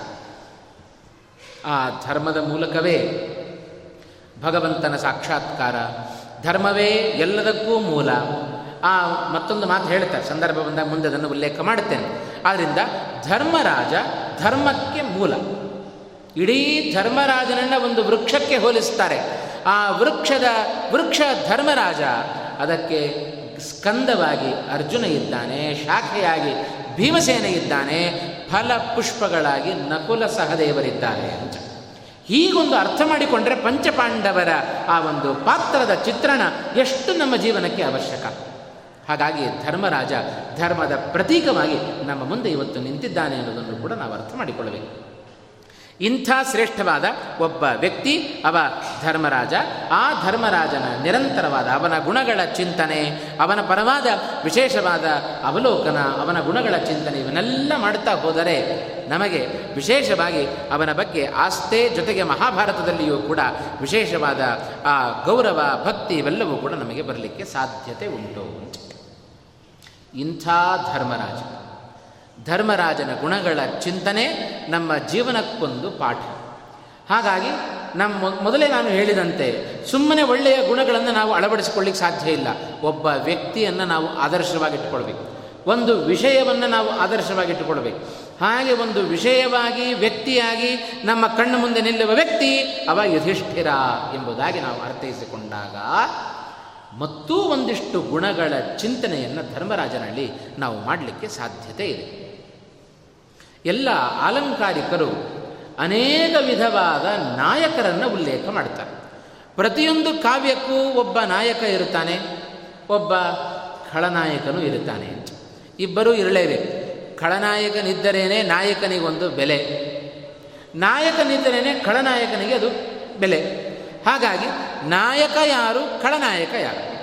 ನಾಯಕನ ಲಕ್ಷಣ ಏನು, ಖಳನಾಯಕನ ಲಕ್ಷಣ ಏನು ಅಂತ ಬಹಳ ಸ್ಪಷ್ಟವಾಗಿ ಅಲಂಕಾರಿಕರು ಹೇಳುವಾಗ ಒಳ್ಳೆಯ ನಾಯಕ ಅಂತಾದರೆ ಧೀರೋದಾತ್ತನನ್ನು ಒಳ್ಳೆಯ ನಾಯಕ ಅಂತ ಕರೀತಾರೆ ಏನದು ಧೀರೋದಾತ್ತನ, ಧೀರೋದಾತ್ತ ನಾಯಕನ ಲಕ್ಷಣ ಏನು ಅಂತ ಅಲಂಕಾರಿಕವಾಗಿ ನಾವು ಸ್ವಲ್ಪ ನೋಡ್ತಾ ನೋಡ್ತಾ ಹೋದರೆ ಅದು ಇಷ್ಟೂ ಗುಣಗಳನ್ನು ಧರ್ಮರಾಜನಲ್ಲಿ ನಾವು ಕಾಣಲಿಕ್ಕೆ ಸಾಧ್ಯತೆ ಇದೆ. ಹಾಗಾಗಿ ಅನೇಕ ಗುಣಗಳನ್ನು ಹೊತ್ತು ನಿಂತ ವ್ಯಕ್ತಿ ಅವ ಮಹಾಭಾರತದಲ್ಲಿ. ದೊಡ್ಡ ವ್ಯಕ್ತಿ ಅಂತ ಹೇಳಿದರೆ ಅವ ನಮ್ಮ ಕಣ್ಣು ಮುಂದೆ ನಮಗೆ ಆದರ್ಶವಾಗಿ ಗುಣವನ್ನು ಅಳವಡಿಸಿಕೊಳ್ಳಿಕ್ಕೆ ಎದುರುಗಡೆ ನಿಂತ ವ್ಯಕ್ತಿ ಅಂದರೆ ಅವ ಧರ್ಮರಾಜ ಎಂಬುದಾಗಿ ನಾವು ಕಾಣಬೇಕು. ಅದನ್ನು ಉಲ್ಲೇಖ ಮಾಡೋದಾದರೆ, ನಾಯಕನಲ್ಲಿ ಸಾಮಾನ್ಯವಾಗಿ ಏನು ಲಕ್ಷಣಗಳಿರಬೇಕು? ನಾಯಕನಲ್ಲಿ ಸಾಮಾನ್ಯವಾದ ಲಕ್ಷಣ ಅಂತ ಹೇಳಿದರೆ ನಮಗೆಲ್ಲ ಈಗ ಸಿನಿಮಾಗಳನ್ನು ನೋಡಿ ಗೊತ್ತು. ಇಂಥ ಇತಿಹಾಸಗಳನ್ನು ನೋಡಿ ಗೊತ್ತಿಲ್ಲ. ಸಿನಿಮಾಗಳಲ್ಲೆಲ್ಲ ನಾವು ನೋಡ್ತೇವಲ್ಲ, ಒಬ್ಬ ನಾಯಕನಿರುತ್ತಾನೆ. ನಾಯಕನಿಗೆ ಎಂದೂ ಸೋಲಿಲ್ಲ ಕೊನೆಗವ ಗೆಲ್ಲುವವನೇ. ಇದು ನಾಯಕನ ಲಕ್ಷಣ. ಯಾಕೆ ಅಂದರೆ ನಾಯಕನಲ್ಲಿ ಆ ಧೈರ್ಯ ಇದೆ, ಸ್ಥೈರ್ಯ ಇದೆ. ಇದನ್ನೇ ನಾಯಕನ ಪ್ರಧಾನವಾದ, ಸಾಮಾನ್ಯವಾದ ಲಕ್ಷಣಗಳು ಅಂತ ಕರೀತಾರೆ. ನಾಯಕನಲ್ಲಿ ಧೈರ್ಯ ಇರಬೇಕು, ಶೌರ್ಯ ಇರಬೇಕು, ಜೊತೆಗೆ ಸುಂದರನಾಗಿಯೂ ಇರಬೇಕು, ಒಳ್ಳೆಯ ಸೌಂದರ್ಯ ಇರಬೇಕು. ಇವತ್ತು ಯಾರೇ ನಾಯಕರನ್ನು ನಾವು ಸಿನಿಮಾಗಳಲ್ಲಿ ನೋಡಿದರೂ ಅವನನ್ನು ಚೆನ್ನಾಗಿ ತೋರಿಸ್ತಾರೆ. ಎಂಥ ಕುರೂಪಿ ಇದ್ದರೂ ಅವ ಅಲ್ಲಿ ಕಾಣಬೇಕಾದ್ರೆ ತುಂಬ ಚೆನ್ನಾಗಿ ಕಾಣಿಸ್ತಾನೆ ಅದನ್ನು ಬಿಟ್ಟು ಹೊರಗಡೆ ನೋಡಿದರೆ ಅವನಿಗಿಂತ ನಾವೇ ಚೆನ್ನಾಗಿರ್ತೇವೆ. ಆದರೆ ನಾಯಕನಲ್ಲಿ ಸೌಂದರ್ಯ ಇರಬೇಕು, ಶೌರ್ಯ ಇರಬೇಕು, ಧೈರ್ಯ ಇರಬೇಕು. ಇವೆಲ್ಲ ಈಗಿನ ಕಾಲದ ನಾಯಕರಲ್ಲಿ ಇವೆಲ್ಲ ನಾವು ತುಂಬಬೇಕು. ಆದರೆ ನಾವು ಯಾವ ನಾಯಕನ ಬಗ್ಗೆ ಚಿತ್ರಣವನ್ನು ಮಾಡಲಿಕ್ಕೆ ಹೊರಟಿದ್ದೇವೆಯೋ ಆ ಯ ಆ ನಾಯಕನಲ್ಲಿ, ಧರ್ಮರಾಜನಲ್ಲಿ ಇವೆಲ್ಲ ಸಹಜವಾಗಿದೆ. ಎಷ್ಟು ಸುಂದರ ಧರ್ಮರಾಜ ಅಂತ ನಾವು ನೋಡಲಿಲ್ಲ, ಆದರೆ ವ್ಯಾಸರು ವರ್ಣನೆ ಮಾಡಿದ್ದನ್ನು ನೋಡಿದರೆ ಎಂಥ ಸೌಂದರ್ಯ ಅದು ಧರ್ಮರಾಜನಲ್ಲಿದೆ ಅನ್ನೋದನ್ನು ನಾವು ಮನಗಾಣಬಹುದು. ಅಷ್ಟೇ ಶೌರ್ಯ, ಧೈರ್ಯ, ಎಲ್ಲವೂ ಧರ್ಮರಾಜನಲ್ಲಿದೆ. ಇದು ನಾಯಕನಿಗೆ ಸಾಮಾನ್ಯವಾಗಿರಬೇಕಾದ ಒಂದು ಗುಣ. ಜೊತೆಗೆ ಅವ ತ್ಯಾಗಿಯಾಗಿರಬೇಕು. ಸಮರ್ಥನಾಗಿರಬೇಕು. ಏನೇ ಸಮಸ್ಯೆಗಳು ಬಂದರೂ ಅದನ್ನು ಎದುರಿಸುವ ತಾಕತ್ತು ನಾಯಕನಿಗಿರಬೇಕು. ಸಮರ್ಥನಾಗಿರಬೇಕು, ತ್ಯಾಗಿಯಾಗಿರಬೇಕು, ಧಾರ್ಮಿಕನಾಗಿರಬೇಕು. ಒಂದೊಂದೇ ಗುಣಗಳನ್ನು ನಾವೇನು ಪ್ರತ್ಯೇಕವಾಗಿ ಹೇಳಬೇಕಾಗಿಲ್ಲ. ಒಂದೊಂದು ಗುಣಗಳ ಹೆಸರನ್ನು ಹೇಳಿದರೆ ಸಾಕು. ಓಹೋ, ಇವೆಲ್ಲ ಧರ್ಮರಾಜನಲ್ಲಿದೆ ಎಂಬುದಾಗಿ ಸಹಜವಾಗಿ ನಮ್ಮ ಮನಸ್ಸು ಧರ್ಮರಾಜನಲ್ಲಿ ನೆಲೆ ನಿಂತು ಬಿಡುತ್ತೆ. ಅಂತ ಯಾಕೆ ಅಂದರೆ ಅನೇಕ ಬಾರಿ ನಾವು ಧರ್ಮರಾಜನನ್ನು ಕಂಡಿದ್ದೇವೆ ಬೇರೆ ಬೇರೆ ಸಂದರ್ಭಗಳಲ್ಲಿ. ಹಾಗಾಗಿ ಒಳ್ಳೆಯ ಧಾರ್ಮಿಕತನ, ಜೊತೆಗೆ ಪ್ರಿಯವಾದಿ, ಇದು ಬಹಳ ಮುಖ್ಯ. ಎಲ್ಲರಲ್ಲಿಯೂ ಈ ಗುಣ ಬರೋದಿಲ್ಲ. ಪ್ರಿಯವಾದ ಮಾತುಗಳನ್ನು ಆಡ್ತಕ್ಕಂಥದ್ದು. ಕೆಲವರ ಮಾತುಗಳನ್ನು ಕೇಳಿದರೆ ಯಾವಾಗ ಎದ್ದು ಹೋಗೋಣಪ್ಪ ಅಂತ ಅನ್ನಿಸ್ತಾ ಇರುತ್ತೆ. ಸತ್ಯಂ ಬ್ರೂಯಾತ್, ಪ್ರಿಯಂ ಬ್ರೂಯಾತ್, ನ ಬ್ರೂಯಾತ್, ಸತ್ಯಮ ಪ್ರಿಯಂ. ಸುಭಾಷಿತ ಹೇಳಿದ ಮಾತು. ಸತ್ಯವಾದದ್ದನ್ನೇ ಹೇಳಬೇಕು. ಸತ್ಯವಾದದ್ದು ಅಪ್ರಿಯವಾಗಿದ್ದರೆ ಅಂಥ ಸತ್ಯವನ್ನು ಹೇಳಬೇಡ್ರಿ. ಸತ್ಯವನ್ನು ಹೇಳ್ರಿ. ಪ್ರಿಯವಾದ ಸತ್ಯವನ್ನು ಹೇಳ್ರಿ ಅಂತ. ಹಾಗಾಗಿ ಸತ್ಯವಂತನೂ ಆಗಿದ್ದಾನೆ, ಪ್ರಿಯವಾದಿಯೂ ಆಗಿದ್ದಾನೆ ಧರ್ಮರಾಜ ಎಂದೂ ಧರ್ಮರಾಜನಿಂದ ನಮಗೆ ಮನಸ್ಸಿಗೆ ನೋವಾಯಿತು ಅಂತ ಯಾರೂ ಹೇಳಿಕೊಂಡ ಮಾತನ್ನು ಇವತ್ತು ನಾವು ಲೋಕದಲ್ಲಿ ಅಥವಾ ಇತಿಹಾಸದಲ್ಲಿ ನಾವು ಕಾಣೋದಿಲ್ಲ ಅಂತಾದರೆ ಎಷ್ಟು ಪ್ರಿಯವಾದಿಯಾಗಿ ಧರ್ಮರಾಜ ತಾನು ನಿಂತಿದ್ದಾನೆ ಅನ್ನೋದನ್ನು ನಾವು ಮನಗಾಣಬಹುದು. ಧಾರ್ಮಿಕನಾಗಿಯೂ ನಿಂತಿದ್ದಾನೆ. ಎಷ್ಟು ಧರ್ಮದಲ್ಲಿ ನಿಷ್ಠೆ, ಕೃಷ್ಣನ ಮಾತನ್ನೂ ಮೀರುವಷ್ಟು ಧರ್ಮದ ನಿಷ್ಠೆ ಅವನಿಗಿದೆ ಅಂತ. ಕೃಷ್ಣನೇ ಹೇಳಿದನಲ್ಲ, ಹೇಳು, ಅಶ್ವತ್ಥಾಮ ಹತಃ ಹೇಳು ಅಂತಂದ. ಹೇಳಲಿಲ್ಲ ಹೇಳಿದ. ಜೊತೆಗೆ ಕುಂಜರಹ ಅಂತ ಒಂದು ಸೇರಿಸಿದ. ಯಾಕೆ? ನಾನು ಸುಳ್ಳನ್ನು ಹೇಳೋದಿಲ್ಲ. ಇದೇ ಭಾಗವತದಲ್ಲಿ ಒಂದು ಮಾತು ಬಂತು. ಇದೇ ಬಲಿಚಕ್ರವರ್ತಿ ವಾಮನನಾಗಿ ಬಂದ ಭಗವಂತನಿಗೆ ಎಲ್ಲವನ್ನ ಧಾರೆ ಎರೆದು ಕೊಟ್ಟ. ಧಾರೆ ಎರೆದು ಕೊಟ್ಟ. ಏನು ಕೊಟ್ಟದ್ದು? ಅವ ಕೇಳಿದ್ದು ಮೂರು ಪಾದ ಭೂಮಿಯನ್ನು ಕೊಡ್ತೇನೆ ಅಂತ ಒಪ್ಪಿಕೊಂಡು ಬಿಟ್ಟ ಬಲಿಚಕ್ರವರ್ತಿ ಆಗ ಮಧ್ಯದಲ್ಲಿ ಶುಕ್ರಾಚಾರ್ಯರ ಪ್ರವೇಶ ಆಯಿತು. ಬಲಿ, ಆಲೋಚನೆ ಮಾಡಿ ದಾನ ಮಾಡು. ಸರ್ವಸ್ವವನ್ನು ದಾನ ಮಾಡಿ ನೀನೇ ಬಲಿಯಾಗಬೇಡ ಅಂತಂದರು. ಇವ ಮತ್ಯಾರು ಅಲ್ಲ, ದೇವತೆಗಳ ಪರವಾಗಿ ಬಂದ ಸಾಕ್ಷಾತ್ ವಿಷ್ಣು ಇವ ಅಂತ ತಿಳಿಸಿದರು. ನಿನ್ನ ಮಾತನ್ನು ವಾಪಸ್ ತೆಗೆದುಕೋ. ದಾನ ಮಾಡಬೇಡ, ಸರ್ವಸ್ವವನ್ನು ದಾನ ಮಾಡಬೇಡ, ಮೂರು ಹೆಜ್ಜೆ ಭೂಮಿ ಕೊಡ್ತೇನೆ ಅಂತ ಮಾತು ಕೊಟ್ಟಿದ್ದಿ. ಕೊಡಬೇಡ ಅಂತ ತಡೆದರು ಗುರುಗಳಾದ ಶುಕ್ರಾಚಾರ್ಯರು. ಆಗ ಬಲಿಯ ಬಾಯಿಂದ ಬಂದ ಒಂದು ಮಾತು. ಬಲಿಚಕ್ರವರ್ತಿ ಹೇಳುತ್ತಾನೆ ನ ಹ್ಯಸತ್ಯಾತ್ ಪರೋ ಧರ್ಮ. ಅಸತ್ಯಕ್ಕಿಂತ ದೊಡ್ಡ ಅಧರ್ಮ ಮತ್ತೊಂದಿಲ್ಲ ಅಂತಂದ. ಇದು ಬಲಿಚಕ್ರವರ್ತಿಯ ಬಾಯಿಂದ ಬಂದ ಮಾತು. ಹಾಗಾದರೆ ಮಹಾತ್ಮರು ಹೇಗಿರ್ತಾರೆ ಲೋಕದಲ್ಲಿ ಅನ್ನೋದನ್ನು ಒಮ್ಮೆ ಮಾತು ಕೊಟ್ಟರೆ ಅದಕ್ಕೆ ಅದನ್ನು ನಡೆಸಲೇಬೇಕು ಅನ್ನುವ ಮನೋಭಾವ ಅದು ಮಹಾತ್ಮರಲ್ಲಿರುತ್ತೆ. ಹಾಗಾಗಿ ಅಂಥ ಮಹಾತ್ಮರ ಸಾಲಿನಲ್ಲಿ ಅಗ್ರಗಣ್ಯನಾಗಿ ನಿಲ್ಲುವ ವ್ಯಕ್ತಿ ಅವ ಧರ್ಮರಾಜ?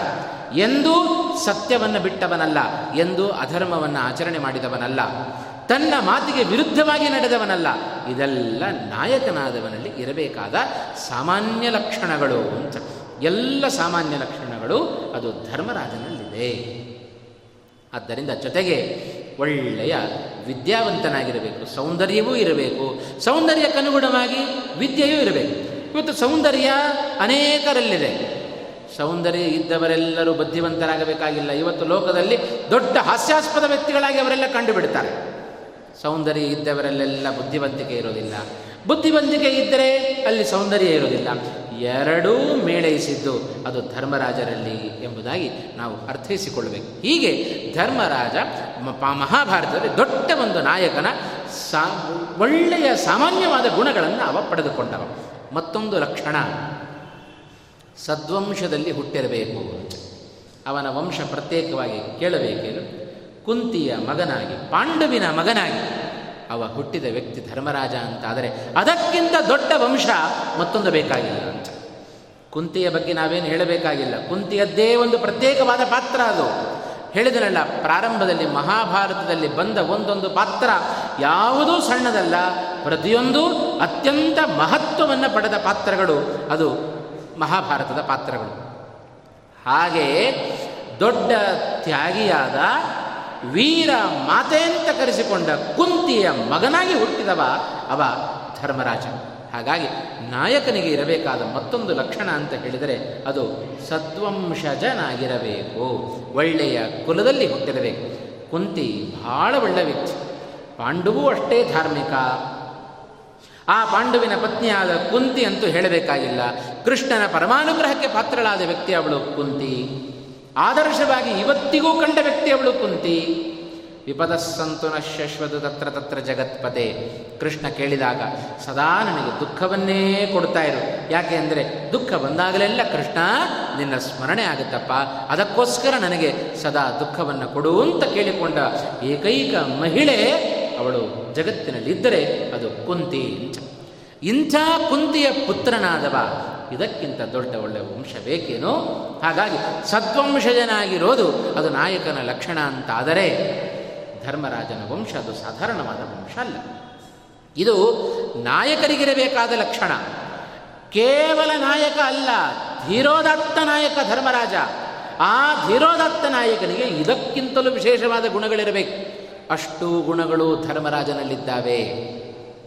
ಇಷ್ಟೆಲ್ಲ ಅನೇಕ ಗುಣಗಳನ್ನು ಹೊತ್ತ ಧರ್ಮರಾಜನನ್ನ ಒಂದು ಜನ್ಮದಲ್ಲಲ್ಲ, ಅನೇಕ ಧರ್ಮ ಧರ್ಮ, ಅನೇಕ ಜನ್ಮಗಳಲ್ಲಿ ಧರ್ಮರಾಜನನ್ನು ನಾವು ತೆರೆದು ನೋಡಿದರೆ ಅಳವಡಿಸಿಕೊಳ್ಳಿಕ್ಕೆ ಆಗದಷ್ಟು ಗುಣಗಳು ಅದು ಧರ್ಮರಾಜನಲ್ಲಿದ್ದಾವೆ. ಹಾಗಾದರೆ ಎಂಥ ದೊಡ್ಡ ವ್ಯಕ್ತಿತ್ವ ಅದು ಧರ್ಮರಾಜನ ವ್ಯಕ್ತಿತ್ವ ಎಂಬುದಾಗಿ ನಾವು ತಿಳಿಲಿಕ್ಕೆ ಸಾಧ್ಯ. ವಿಶೇಷ ಗುಣಗಳಿರಬೇಕು. ಧೀರೋದಾತ್ತ ನಾಯಕನಲ್ಲಿ ಯಾವುದದು ಪ್ರಧಾನವಾಗಿ? ಇಷ್ಟು ಸಾಮಾನ್ಯ ಗುಣಗಳಾದರೆ ಧೀರೋದಾತ್ತ ನಾಯಕನಲ್ಲಿರಬೇಕಾದ ಪ್ರಧಾನವಾದ ಮತ್ತೊಂದು ಗುಣ ಕೃಷ್ಣ ಗೀತೆಯಲ್ಲಿ ತಿಳಿಸಿದಂತೆ ಸುಖ ದುಃಖೇ ಸಮೀಕೃತ್ಯ ಲಾಭಾಲಾಭೌ ಜಯಾಜಯವು ಅಂತ. ನಮಗೆ ಲಾಭ ಆಗಲಿ, ನಷ್ಟ ಆಗಲಿ, ಸುಖ ಬರಲಿ, ದುಃಖ ಬರಲಿ ಸಮಾನವಾದ ಚಿತ್ತ ನಮ್ಮದಾಗಿರಬೇಕು. ಇದು ಧೀರೋದಾತ್ತ ನಾಯಕನ ಲಕ್ಷಣ. ಧರ್ಮರಾಜನಿಗೆ ಎಂಥ ಕಷ್ಟದ ಸಂದರ್ಭಗಳೇ ಬಂದಿರಲಿ. ಆದರೆ ಶಾಂತವಾದ ಒಂದೇ ರೀತಿಯಾದ ಮನೋಭಾವವನ್ನು ಹೊತ್ತ ವ್ಯಕ್ತಿ ಅವ ಧರ್ಮರಾಜ ಎಂಬುದಾಗಿ ನಾವು ಚಿತ್ರಣ ಮಾಡಿಕೊಂಡರೆ ನಿಜವಾಗಲೂ ಧರ್ಮರಾಜನಲ್ಲಿ ಒಳ್ಳೆಯ ಗುಣಗಳನ್ನು ನಾವು ಕಾಣ್ತಾ ಇದ್ದೇವೆ. ಸುಖ ಬಂದಾಗ ಹಿಕ್ಕೋದಾಗಲಿ ದುಃಖ ಬಂದಾಗ ಕುಗ್ಗೋದಾಗಲಿ ಸರ್ವಥಾ ನಮ್ಮ ಜೀವನದಲ್ಲಿ ಆಗಬಾರದು. ಇಂಥ ಗುಣಗಳನ್ನು ಧರ್ಮರಾಜನಲ್ಲಿ ನಾವು ಕಾಣ್ತೇವೆ. ಜೊತೆಗೆ ಮತ್ತೊಂದು ಇರಬೇಕಾದ್ದು ಒಳ್ಳೆಯ ಗಾಂಭೀರ್ಯ. ಗಂಭೀರವಾಗಿರಬೇಕು. ಗಂಭೀ, ಗಾಂಭೀರ್ಯ ಎಲ್ಲಿರಬೇಕು? ನಮ್ಮ ನಡಿಗೆಯಲ್ಲಿ ಗಾಂಭೀರ್ಯ ಇರಬೇಕು. ನಮ್ಮ ನಡತೆಯಲ್ಲಿ ಗಾಂಭೀರ್ಯ ಇರಬೇಕು. ನಮ್ಮ ಮಾತಿನಲ್ಲಿ ಗಾಂಭೀರ್ಯ ಇರಬೇಕು. ನಮ್ಮ ನೋಟದಲ್ಲಿ ಗಾಂಭೀರ್ಯ ಇರಬೇಕು. ಇವೆಲ್ಲ ನಾಯಕನಲ್ಲಿ ಇರಬೇಕಾದ ಪ್ರಧಾನವಾದ ಲಕ್ಷಣಗಳು. ಇವೆಲ್ಲವನ್ನೂ ನಾವು ಧರ್ಮರಾಜನಲ್ಲಿ ಕಾಣ್ತಾ ಇದ್ದೇವೆ. ಇವತ್ತು ಧರ್ಮರಾಜನ ಮಾತಿನಲ್ಲಿ ಎಷ್ಟು ಗಂ, ಗಾಂಭೀರ್ಯ ಇತ್ತು ಅಂತಾದರೆ, ಒಮ್ಮೆ ಧರ್ಮರಾಜ ಮಾತನ್ನು ಆಡಿದ ಅಂತಾದರೆ, ಅವನ ಶಾಸನವನ್ನು ಯಾರೂ ತಳ್ಳಿ ಹಾಕುವಂತಿರಲಿಲ್ಲ. ಮಾತನಾಡಿದರೆ ಮುಗಿತ ಅವ ತೀರ್ಮಾನ ಕೊಟ್ಟ ಅಂದರೆ ಅದು ಹಾಗೇ ನಡಿಬೇಕು. ಇದು ಧೀರೋದಾತ್ತ ನಾಯಕನಲ್ಲಿ ಮಾತಿನಲ್ಲಿ ಇರಬೇಕಾದ ಗಾಂಭೀರಿ ಗಾಂಭೀರ್ಯ. ಅವನ ನಡೆ, ಅವನ ನುಡಿ, ಅವನ ನೋಟ, ಎಲ್ಲದರಲ್ಲಿಯೂ ಗಾಂಭೀರ್ಯವನ್ನು ಹೊತ್ತ ವ್ಯಕ್ತಿ ಅವ ಧರ್ಮರಾಜ.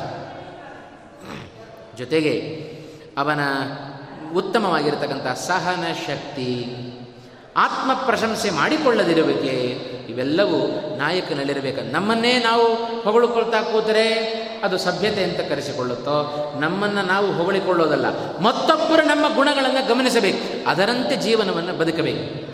ಅದರಂತೆ ಜೀವನವನ್ನು ಬದುಕಿ ತೋರಿಸಿದ ವ್ಯಕ್ತಿ ಅವ ಧರ್ಮರಾಜ ಅಂತ ತಿಳಿದರೆ ನಿಜವಾಗಲೂ ಧರ್ಮರಾಜನ ವ್ಯಕ್ತಿತ್ವ ಅದು ಬಹಳ ಉನ್ನತವಾದದ್ದು ಅಂತ.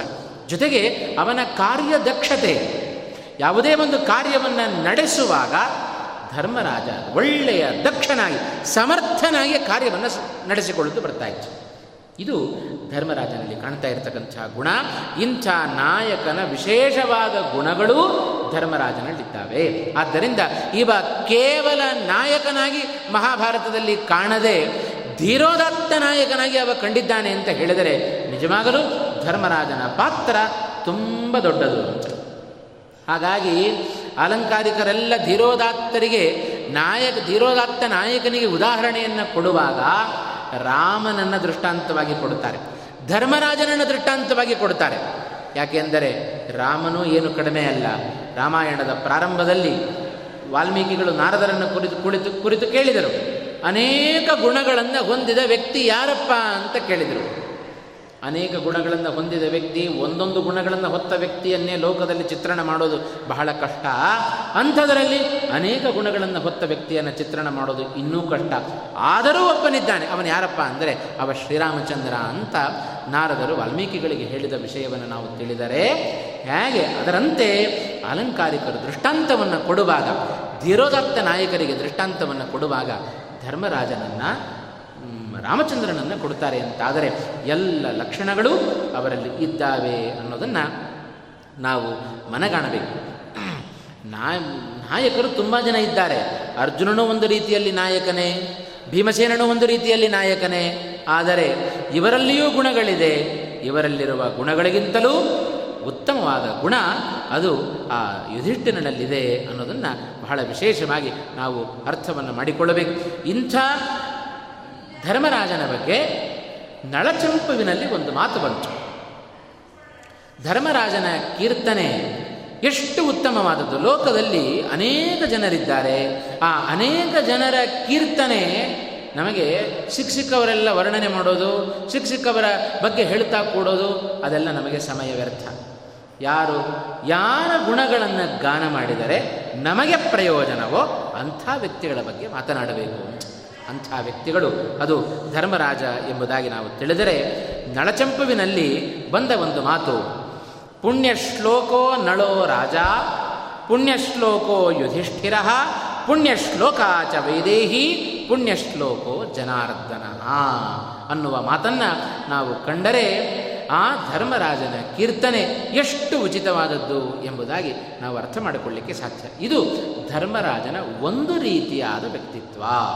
ಹಾಗಾದರೆ ಕೇವಲ ಧರ್ಮರಾಜ ಅಂತ ಹೇಳಿದರೆ ಈಗಷ್ಟೇ ತಿಳಿಸಿದಂತೆ ಅವನು ಒಂದು ರೀತಿಯಾದ ವ್ಯಕ್ತಿಯಲ್ಲ, ಸಂಕೀರ್ಣವಾದ ಗುಣಗಳನ್ನು ಹೊಂದಿದ ವ್ಯಕ್ತಿ. ಹಾಗಾಗಿ ಇಂಥ ಧರ್ಮರಾಜನ ಅವಲೋಕನವನ್ನು ಒಂದು ರೀತಿಯಾಗಿ ನಾವು ಕಂಡಿದ್ದೇವೆ. ಧರ್ಮರಾಜನ ಮತ್ತೂ ಒಂದು ರೀತಿಯಾದ ಮುಖ ಇದೆ. ಇನ್ನೂ ಅನೇಕ ಗುಣಗಳು ಧರ್ಮರಾಜನಲ್ಲಿ ಕಾಣಲಿಕ್ಕಿದೆ. ಹಾಗಾಗಿ ಅಂಥ ಧರ್ಮರಾಜನ ಅವಲೋಕನವನ್ನು ನಾಳೆ ದಿವಸದ ಪ್ರವಚನದಲ್ಲಿ ಮತ್ತೆ ಅದನ್ನು ನೋಡೋಣ ಅಂತ ಹೇಳುತ್ತಾ ಇವತ್ತಿನ ಪ್ರವಚನವನ್ನು ಇಲ್ಲಿಗೆ ಮುಕ್ತಾಯ ಮಾಡ್ತಾ ಇದ್ದೇನೆ. ನಾಳೆ ದಿವಸ ಶ್ರೀಮಠದಲ್ಲಿ ಆರು ಗಂ, ಆರೂವರೆ ಗಂಟೆಗೆ ವಿಶೇಷವಾದ ಕಾರ್ಯಕ್ರಮ ಇದೆ ಎಂಬುದಾಗಿ ಸೂಚನೆಯನ್ನು ಕೊಟ್ಟಿದ್ದಾರೆ. ಹಾಗಾಗಿ ನಾಳೆಯ ದಿವಸ ಐದು ಗಂಟೆಯಿಂದ ಆರು ಗಂಟೆಯವರೆಗೆ ಈ ಒಂದು ಪ್ರವಚನದ ಕಾರ್ಯಕ್ರಮ ನಡೆಯುತ್ತೆ. ಎಲ್ಲ ಶ್ರೋತೃಗಳು ಭಾಗವಹಿಸಬೇಕು ಎಂಬುದಾಗಿ ಮಠದ ವತಿಯಿಂದ ನಾನು ಕೇಳಿಕೊಳ್ಳುತ್ತಾ ಇದ್ದೇನೆ. ಶ್ರೀಕೃಷ್ಣಾರ್ಪಣಮಸ್ತು